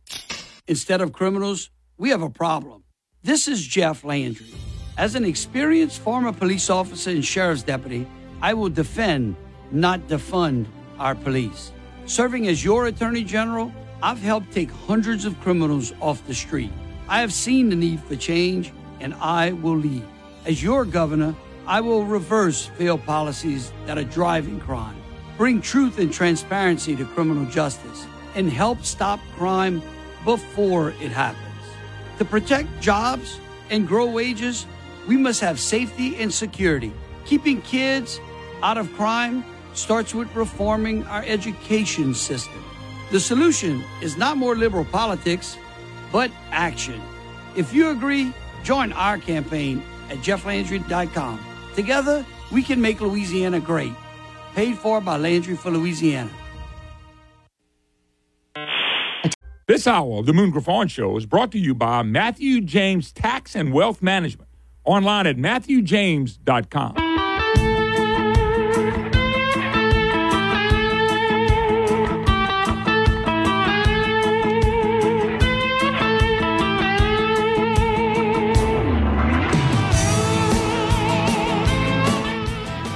Welcome back. Moon Griffon Show. Great to have you with us. 844-766-6607 is the number if you'd like to be part of the program. Your opportunity to be a voice. All right, we're joined by Scott McKay of the Hayrod. Scott, how you doing, man? Good. How are you? Man, I'm hanging in there. It's Monday. I got the whole week to get it right, whatever I messed up last week. So I kind of like my opportunities now.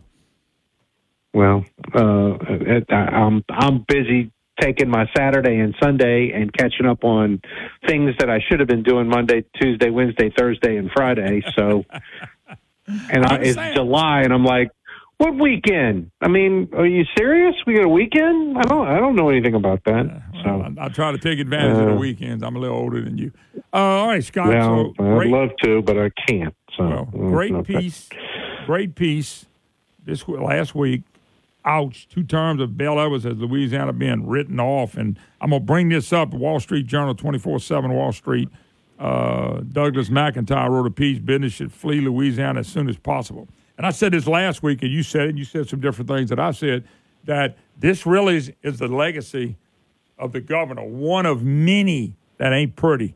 This right here paints a picture. And by the way, this went all over the country. I wouldn't talk about Louisiana outside the state, but it paints a picture of, wow, Louisiana's not even in the ball game. And all of our neighbors are getting positive notices from the same, not necessarily 24/7 Wall Street, but these other, rating sites and these things that compare states. I mean, they're talking, they're saying nice things about Arkansas. They're saying nice things about Alabama, Mississippi, certainly Texas, Florida, and Tennessee and South Carolina. I mean, everybody else in the South is just soaking up business and population. Mm-hmm. And it's just running out of here, which, you're missing one of the best opportunities for growth that, you're going to have, because blue states in the north and on the the coasts, eastern, western seaboards, people are streaming out of there looking for someplace to go. Yeah. Like I got friends live in South Carolina, and they're like, I mean, almost nobody who lives here is from here now. Yeah. And cities like Charleston are just booming. Mm-hmm. I went there a couple years ago. Really, it was awesome. It really was. Oh, it's terrific. They don't have anything that we don't have. I mean, they have they don't have things that we do have that I think they're happy about. But the South right now, and I guess red states as a whole, are killing it. Yep. And we're supposedly a red state. We're certainly a southern state, and we're not. And the answer is, you can find it on the 4th floor of the state capitol and in the governor's mansion. Because the kind of leadership that other states are getting, we are not. No.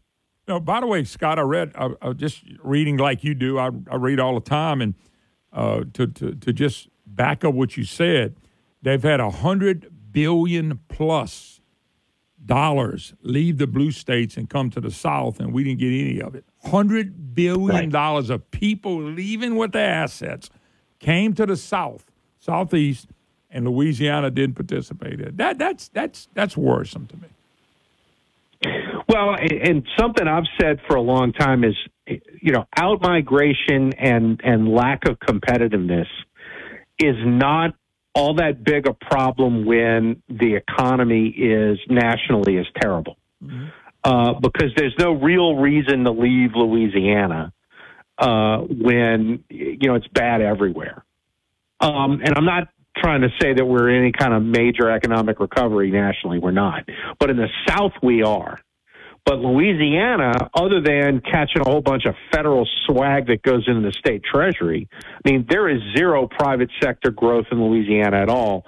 There's tons in the other states. And what happens when that's the case is you start losing all your productive people, because they can make more money in Nashville or Tampa or Houston or Austin or Charlotte or wherever, and they leave. When it's bad everywhere, there's no point in moving.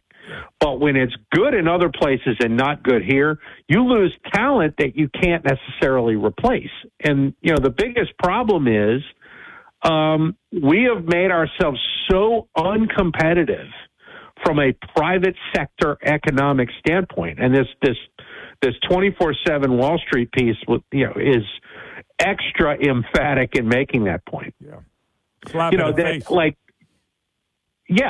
It's like the college football program that for the last 10 years has gone 1-11 every year. Mm-hmm. Can you even hire a coach that wants to come because everybody thinks that's just a place that people fail. Yeah. So it's the next governor is going to have a massive, massive challenge in front of them, that they're going to have to come in and completely change the perception of the state in a way that people believe is permanent. And that, I give Bobby Jindal a little bit of credit that he tried to address this issue, but nothing Jindal did was permanent. And Edwards has wrecked what positives Jindal did have. And the reason was, they didn't reform the tax code in the state to make it look like Texas or Tennessee. Yeah. They did workarounds to try to get big companies to come site facilities here, which if you can't reform the tax code, yeah, okay, that's what you do.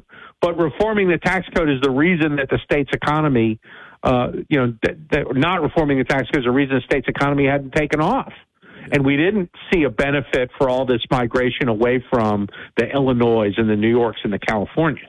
Yeah, by the way, if you look at the census, when Jindal was leaving, and he finished in 2015, the numbers in the census showed that out-migration was starting to slow down here. If you go at 2016 to today, it's massive in amount that's leaving. It started up and it took off, and that was all under Bell. It was all about. Let me give you an example. You mentioned South Carolina, Scott, and I may have told you this already. I may have even got this from you. South Carolina Louisiana had 389,000. I may be a little wrong on the numbers. I'm gonna be pretty close. 389,000 more than South Carolina in the 2000 census.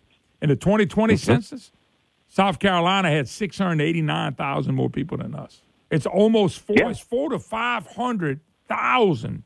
400,000 or 500,000 more people in South Carolina, than it was in 2000, because we're losing and they're gaining. And yet Edwards comes in, and you can say, well, we always did that. Okay, but when you got the governorship, why didn't you change it? Because it's not been a priority. Let me give you Edwards' priority. Medicaid, federal money, and raising taxes. That's it. There is no other priority. Yeah. That's his priority. Now, if you look at that, he's been very successful.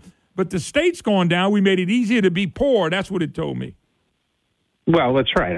His program for 8 years has been nonstop aggressive redistribution of wealth away from the productive sector and toward, core Democrat voters.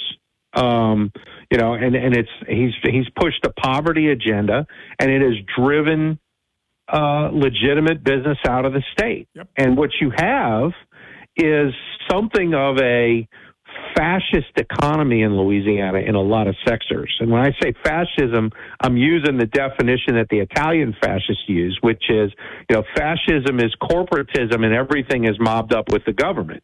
So, for example, you can look at healthcare in Louisiana, and it is very much a fascist economy because the state controls the entire economic sector. Everybody is chasing state dollars in healthcare, and there is hardly any private sector of any, real note left in Louisiana. You put almost half the state on Medicaid at this point. And so everything that private sector health care in Louisiana is geared toward is trying to get that money. Or if it's not, then it's all the way on the other end, and it's basically boutique health care. And so the middle class in the state has had terrible healthcare outcomes. And, COVID illuminated all of this for everybody, how dysfunctional this whole system is. And did John Bel Edwards say, okay, well, we're going to need to recalibrate this because we saw some chinks in the armor here? No, it's full speed ahead. Mm-hmm. Which is another major challenge the next governor is going to have to overcome. Yeah. Let me take a break. Scott McKay, The Hayride, folks. Check out his article. Great article. Got really good writers. He's got 1 and 2 terms of Bel Edwards, has Louisiana being written off, and he's right. He's right 100%. We'll talk to him a little more when we get back. The legacy of Edwards. We will set it, not him and not the devil's advocate. We'll take a break. Be right back.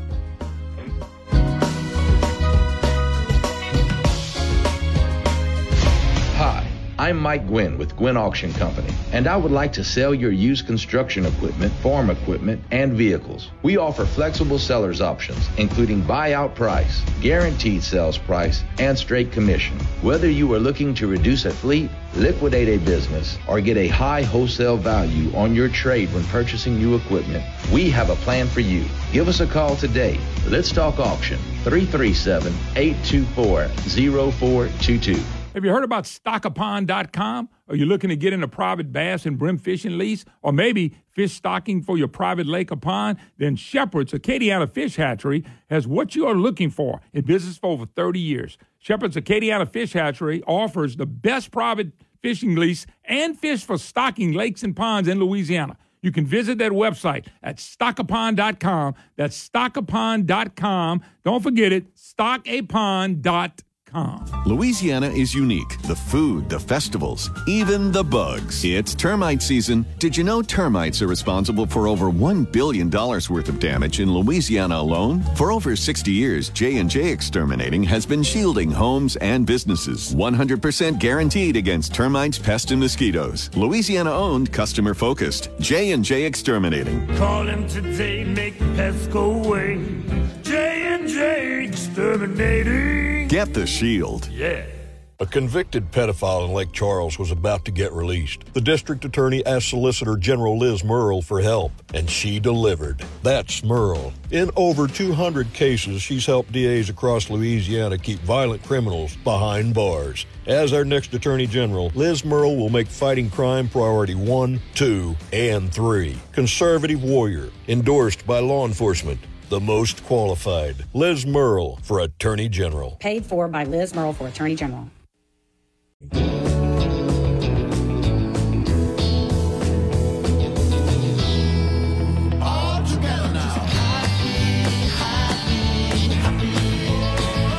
Welcome back, Moon Griffon Show. Special guest Scott McKay of the Hayrod. 844-766-6607. It is a Matthew James Tax and Wealth Management hotline. Scott talking about kind of legacy of Bel, and when we look at it in the business community, I mean, this is a major problem. You know, we did have a hurricane last year with no COVID and no floods, so I don't know how we're going to maintain without all that, because that's what he's dependent on. I'll say it again: Medicaid expansion, taxes that Republicans gave him $7 billion in that, and then. Of course, you know, COVID. That's basically why we still have an economy right now. And it's another reason why the legislature has all this money to spend. It had nothing to do with we did this, and our business community was able to really do well. Well, that's exactly right. I mean, you know, take an economics class in college, and they'll talk about crowding out. Right, which is, you know, government spending that sort of gets in the way of private sector spending. And Louisiana is absolutely the poster child for that at this point. You know, you're right. You need a hurricane or a flood or something, because we don't get any out-of-state investment dollars into Louisiana any other way than that. And it's, you know, it's one reason why, you know, you've had such a stagnant economy and a population loss is, and again, it comes back to competitiveness. If you're going to start a business and you look at the tax code of a Tennessee or a Florida or a Texas, and you compare it to Louisiana, nobody in their right mind would start a business in Louisiana rather than go next door to Texas. Yeah, but or Tennessee. How bad is that when this McIntyre guy, and I'm like you, everything in here wasn't hunky-dory and everything in here wasn't great, but the hell of businesses should flee Louisiana as soon as possible. I mean, that's a knife to the heart when you got somebody like that. And I don't know the guy, but he's writing in Wall Street Journal. A lot of people can see this. I mean, businesses should leave Louisiana. I swallowed hard and said, oh, my God. Well, that's bad publicity. There's no doubt about that. No. you know, but at the end of the day, when I read that, what I wanted to do is to come up with something I could counter it with. But the fact of the matter is, you really don't have anything. And when you have a state budget of $50 billion, that's, twice the size of what it was when Jindal left office. And we have a smaller population than when Jindal left office. Mm-hmm. And about the same number of people employed than when Jindal left office. It's hard to, with any kind of private sector capitalist mentality, it's hard to square any of those numbers. But don't make sense. Don't you agree when you got basically you've been having a supermajority, right, at a supermajority of Republicans, and the leadership and the Republicans, especially the two clowns we got now, that's hurt us. It hurts the Republican brand that they allowed him to do, and they did. He calls Page, this is what I want done. Page calls Clay, and that's it. And just like this special session, it's basically over. They're going to vote on one bill in the Senate saying, we're going home. We're not voting on anything. We don't care. Because Governor Edwards said, okay, you're going to override one. Page, go ahead and get your little one victory, but that's it. So Page, Bodi White wanted to talk to Page and have a meeting when they come into session. Before that, he said, no, we're not meeting. We're doing everything on the floor. And Bodi White, who, by the way, don't read bills. He don't read financial bills. He don't know what's in the bills. Bodi says first time in 20 years that he couldn't even have a meeting. So Page has already gave his walking orders by the governor. That's my opinion. I'm sticking to it, but I know I'm right. Well, I think that's definitely true. And on the House side, what it sounds like to me is that Clay Scheck-Snyder is absolutely terrified that they're going to go make a motion to vacate the Speaker's chair to stick it to him for his Secretary of State's race. And so he wants to do nothing but HB 648 and maybe one or two other bills and then put the House in adjournment. So that they can't make those motions. No. They're meeting tomorrow, today or tomorrow. He's called a meeting with the Republican delegation. So I'm just telling you, you mm-hmm. are 100% right. And Cortez and them, the Senate, which is horrible, they are sitting there going, whatever Cortez wants to do. If he wants one bill, well, that's what the governor wants. So what the governor wants through Cortez, he'll get, because it takes two houses. Takes two sides. Well, and it's almost unfathomable that you would have had no resistance to a Democrat governor in a Republican Senate that has 27 of 39 members. It's almost impossible to imagine that the majority in the Senate wouldn't have spent the last 8 years trying to thwart this governor.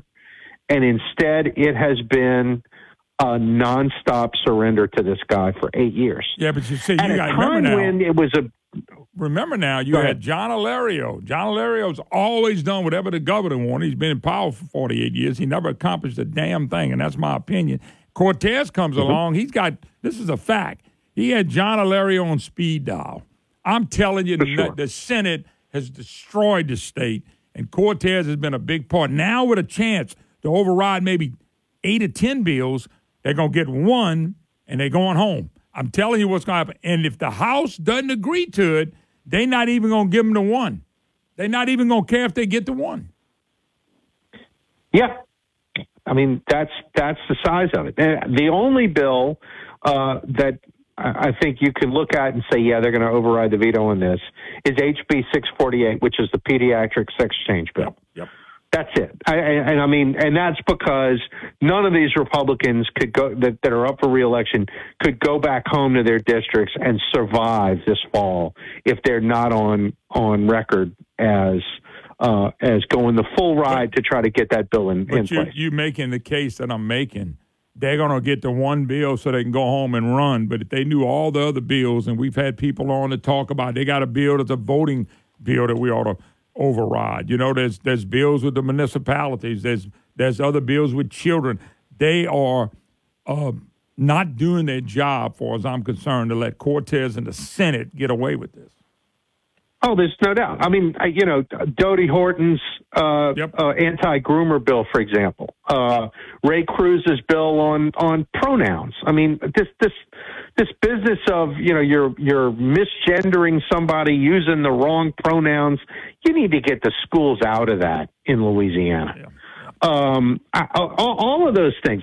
I mean, and I you know, I'm not going to make a big thing about it, but, you know, Brett Allen had this corporate franchise tax bill that everybody agrees is a good idea. Mm-hmm. Right. And he vetoes that, which really makes Allen look horrendous, that he was, you know, did everything he could to accommodate John Bel Edwards and still gets his signature bill vetoed. Well, you know, it's worse. And nobody does anything about it. It's amazing. It's worse than that, because Allen made the comment, I read it a while ago, Brett Allen basically said that I'm going to call John Bell and Cortez. Let me quote. Allen has decided, we were talking about the pursuit of veto, he said he's consulting with Cortez and the governor over what to do. What the hell kind of leadership is that? That is as wuss as anything I've ever done. Well, let me go ask Bell what he wants to do.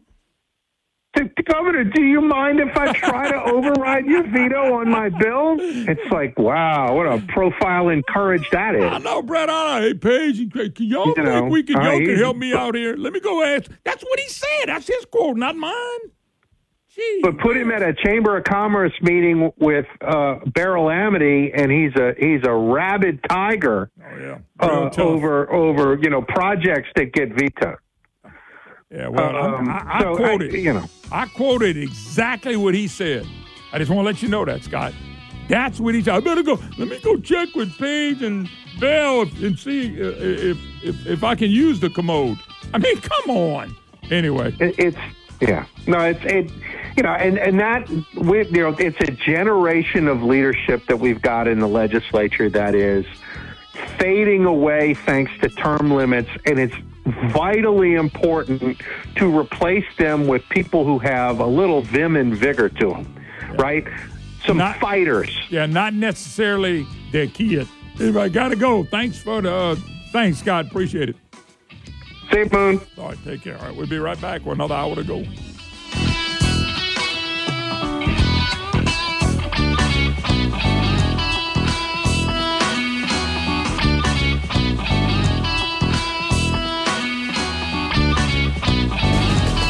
That's not immune to facts. The Dan Bongino Show from here on News Talk 96.5 KPEL.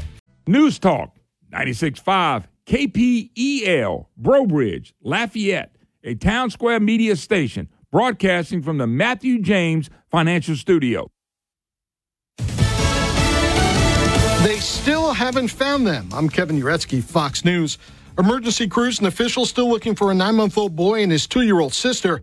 Missing since they got swept away in flash flooding, which killed 5 others Saturday, including more of those kids' family members in the upper Makefield area of Pennsylvania. It's an urgent scene on the ground here. We have seen dozens and dozens of fire trucks, all kinds of equipment pass us with boats and everything that they may need to find 2 little kids that remain missing right now. Fox Weather's Katie Byrne. In other parts of the country, it's not flooding, but the heat continuing to make a major impact. Fox Weather's Max Gordon in Las Vegas, where the high was 116 yesterday. The heat here has been downright dangerous and can be deadly. The Southern Nevada Health District says 7 people have already died since April in Southern Nevada due to heat-related illness. Overseas, UN Secretary General Antonio Guterres voicing his displeasure today over Russia pulling out of a deal that allowed grain from Ukraine to be shipped to developing countries. Today's decision by the Russian Federation will strike a blow to people in need everywhere. But it will not stop our efforts to facilitate the unimpeded access to global markets for food products and fertilizers from both Ukraine and the Russian Federation. He says Vladimir Putin rejected his proposal to extend the grain deal. And the nation's largest police department has a new leader, as New York Mayor Eric Adams names Edward Caban the new commissioner of the NYPD. I knew that there was something special about Edward Caban. I watched him, his discipline, his attitude, the diversity of the people who constantly told me what he meant to them. Caban is the department's first Hispanic commissioner. At this hour on Wall Street, the Dow up 71 points. America's listening to Fox News.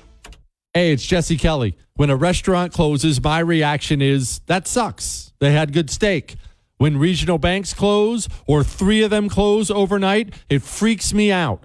This is why I have my own personal gold reserve. It's part of my personal protection plan. Call my friends at Oxford Gold Group. Call 833-404-GOLD. 833-404-GOLD. That's 833-404-GOLD.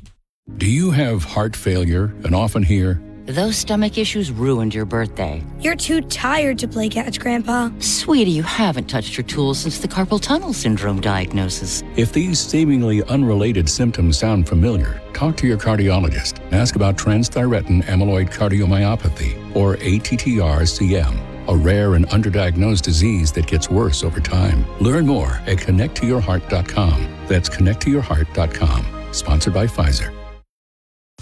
The trial begins today in New York in the lawsuit against the Trump Organization filed by Donald Trump's former personal attorney and fixer. Michael Cohen is suing the Trump Organization, saying it owes him more than $1 million in legal fees stemming from Cohen's defense of the former president and himself during investigations in 2017 and 2018, as well as almost 24 meetings with the Manhattan district attorney and a grand jury before Trump was indicted in March. The Trump Organization says Cohen's conviction on federal campaign finance violations and tax evasion voided any payment agreements that were made. Fox's Tanya J. Powers. Cohen was the one who directly made the payments to Stormy Daniels, the former president was eventually indicted for. And a potential third-party group holds a major event today. The No Labels Group is holding a town hall at St. Anselm College in New Hampshire today, and after getting former Utah Republican Governor Jon Huntsman to speak, they announced last week that West Virginia Democratic Senator Joe Manchin would speak as well. Fox News Sunday host Shannon Bream recently asked Manchin if No Labels or any other group is going to run a third-party unity ticket next year. Manchin was coy, but said you'd better have a plan B. Fox's Jessica Rosenthal, that event, 5:15 Eastern tonight. And Republican Florida governor and presidential candidate Ron DeSantis says he would consider Republican Iowa Governor Kim Reynolds to be his potential running mate. But she's not quite ready to go that far yet. I want all of our candidates to feel welcome in the state of Iowa, so I pledge neutrality. The governor this morning on Fox and Friends. And the price of one big item is actually falling. Ford's announced the sticker price on its F-150 Lightning electric pickup is going down due to increased plant capacity and falling costs for battery raw materials. The price for the Pro model, Ford's lowest priced electric pickup, will be $49,995, down about $10,000. I'm Kevin Uretsky, and this is Fox News. If you speed, there are lots of sounds that you might hear, like the sound of your vehicle crashing, because eventually, speeding catches up with you. KPEL covers Acadiana with Lowry's Printing and Copying. If you're interested in medical aesthetics or you'd like to learn about it, here's a great way to do so. Michelle Landry, nurse practitioner and local expert in medical aesthetics, has a brand new book, and she's having a reception on Thursday, July 27th, 5 to 7:30 p.m. at The Ruins at 1919 College Saloon Road in Lafayette. If you have questions, call 337-962-0947. Here's a fun one. National Lemonade Day, and it's celebrated here in Acadiana, of course. It's Saturday, July 22nd. The Broussard Chamber of Commerce is instructing young people how to start, own, and operate their first business, in this case, a lemonade stand. So help a young person, and you get some delicious lemonade. Find out where all the lemonade stands are located. Go to lemonadeday.org/Acadiana. Thanks for helping a young person and enjoy that delicious lemonade. If you or your organization has an event that you would like to get on the KPEL community calendar, email it to news@kpel965.com. That's news@kpel965.com. This hour brought to you by Restoration One of Lafayette, your local expert for water, fire, and mold remediation. Call 337-RESTORE now and let them get your home back to its original glory. The views expressed in the following show are those of the hosts or hosts only. They do not represent News Talk 96.5 KPEL or Town Square Media.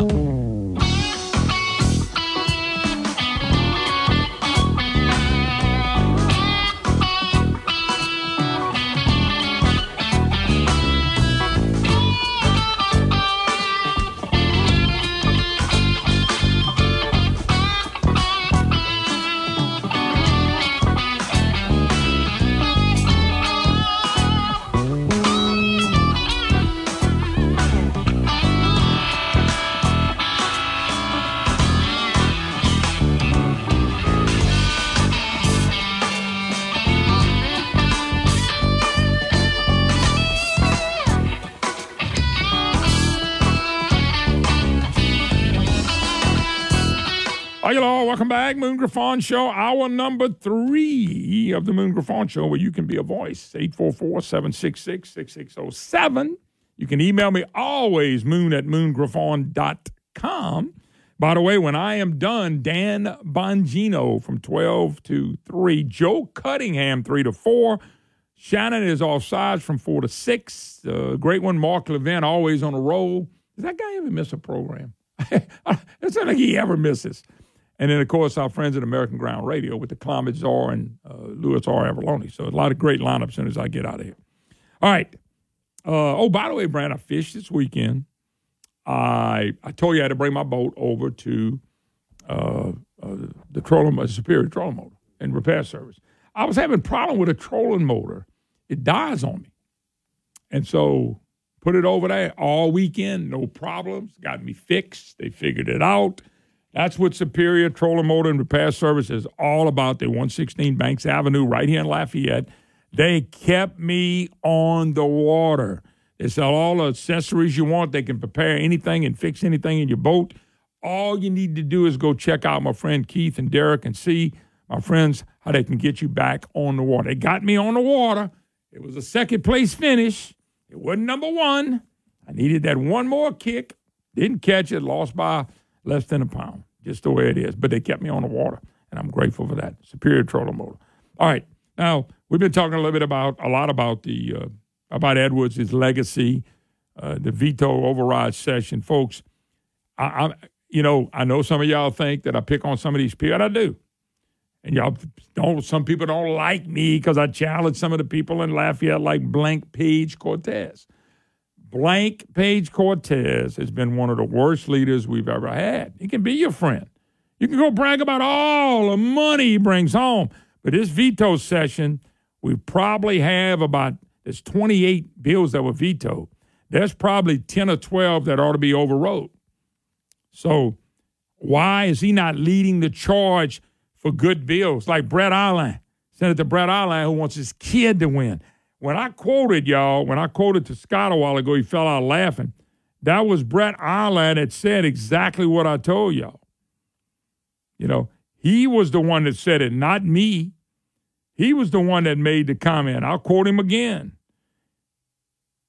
Ally hadn't decided whether he would pursue a veto session. He's consulting with Cortez and the governor on what to do. That's not leadership.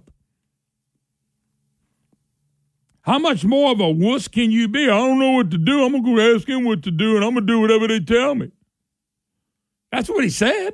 I don't know. Let me go ask Cortez and Edwards what they want me to do. Let me not man up.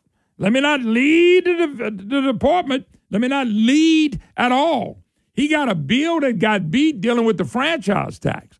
That tells me the bill was passed just to have an image, just to say, look what I did, and then the governor vetoed it. They didn't really pass the bill because nobody wants to do anything to change the state. We're getting laughed at. We're getting articles written, our businesses should leave the state.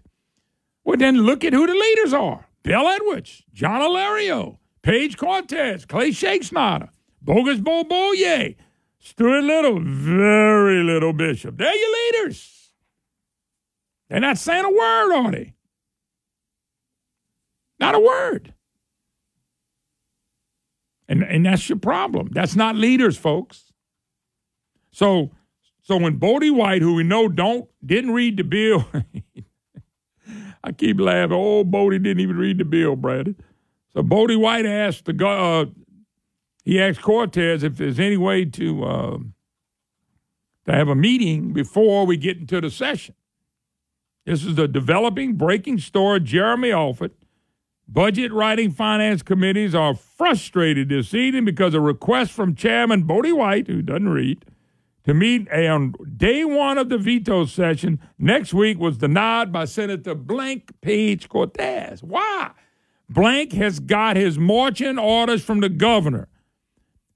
I've taken my stand so I can tell my people that I voted to castrate young boys, chemically castrate boys, take the body parts off of little girls. I did my part to help the woke crowd.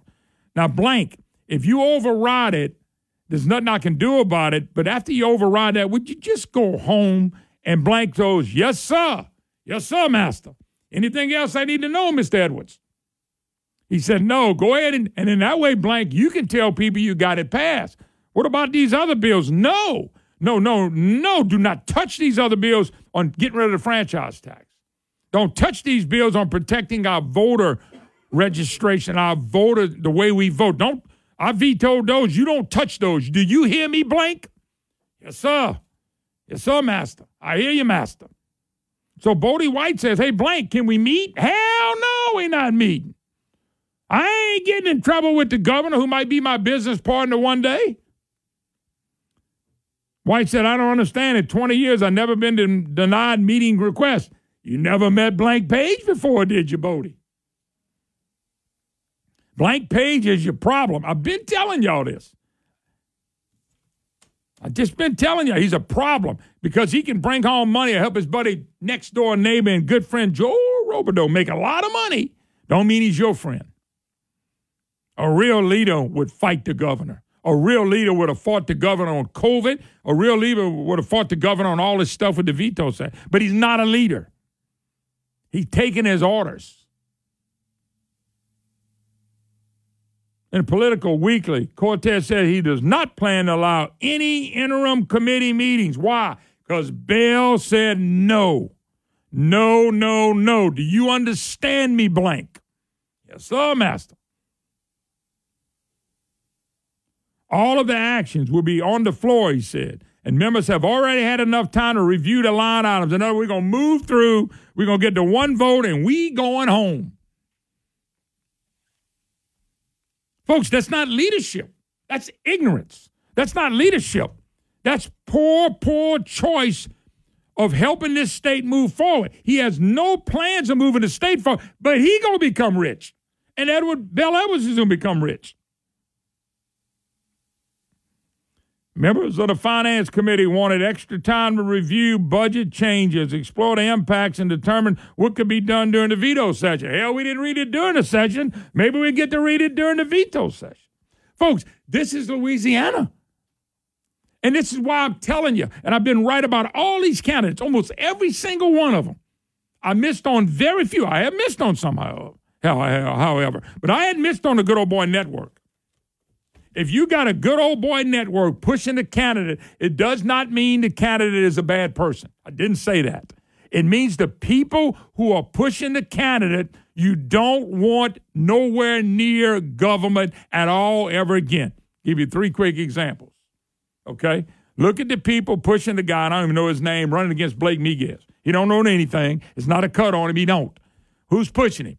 Craig Moneybags Romero and the Good Old Boy Network in that area are pushing. They don't like Miguez because Miguez is a real conservative. He's a real man. So they grab somebody they can use. We even had Kim comment, I'm a good old boy. I'm a good old boy. Yes. And you will be used by the Good Old Boy Network. Another example, Coach McConathy. Great guy. Probably a great guy. Was a good coach at Northwestern. The trial lawyers, like Lion Ryan Gaddy, Taylor Townsend, both of those got slaughtered in their last Senate race. And then he claims that Billy Montgomery, who was an Edwin Edwards ally for so long, is his hero. That's his words, not mine. You don't vote for that guy. That don't mean he's not a nice guy. That don't mean he's not a good community guy. You don't send him down in Baton Rouge in the Senate. The Senate is our problem. You need a Miguez and an Alan Seaball. You don't need Humpty Dumpty and the coach. Go up to Dodie Horton's race. They put this guy in the race against her. Dodie's been selfish. Selfless. She's been faithful. She votes right. She's tough. She's hard-nosed. She asks questions. You don't replace her with somebody else that's tied to Lion Ron Gaddy, that's tied to the Good Old Boy Network in the area. Okay? You don't. You don't put him there. This guy right now, and by the way, well, he's running as a former military guy and a former state troop or a police guy. So what? This ain't that. Bel Edwards claimed he was an honor code guy. How did that make it out as Governor Edwards or the politician? It didn't. It was horrendous. And I got all the respect in the world for the military and for state troopers and police. I do. But I ain't voting for you just because you did that. I want to know who's supporting you. Who's supporting these people matter. And the majority of people that are supporting people like Miguez and Alan Seabaugh and Dodie Houghton are good people. They're just good people that want to see change. But the good old boy network screws all that up to tell you how bad this person, how they didn't bring enough money home. And that guy, the run against Dodie Houghton, stood up and said, well, I think we leave a lot of money on the table. When I go down, I'm going to get every penny I can. That's the Craig Moneybag Romero mindset. How you doing down there with Craig Moneybags Romero getting involved in this election, having a candidate? How you doing, Moneybags? Moneybags exemplifies the good old boy network to the highest degree. And so does Brett Allen trying to get his son, who, by the way, I met. Good man. Great guy. I have no doubt about that. But they're trying to put him there so his daddy can tell him everything to say and do. The man has got to go to Edwards and Cortez to find out what to think. According to his words, not mine. That's what's happening. So when I see this headline, businesses should flee Louisiana as soon as possible, that broke my heart. That put a knife. But it didn't in the fact I've been right on these people for 30 years. Not enough people believe me yet. They just don't, and that's fine. But the problem is you're going to get the same results that we've been getting. I want a different result. Do you? We'll take a break. We'll be right back.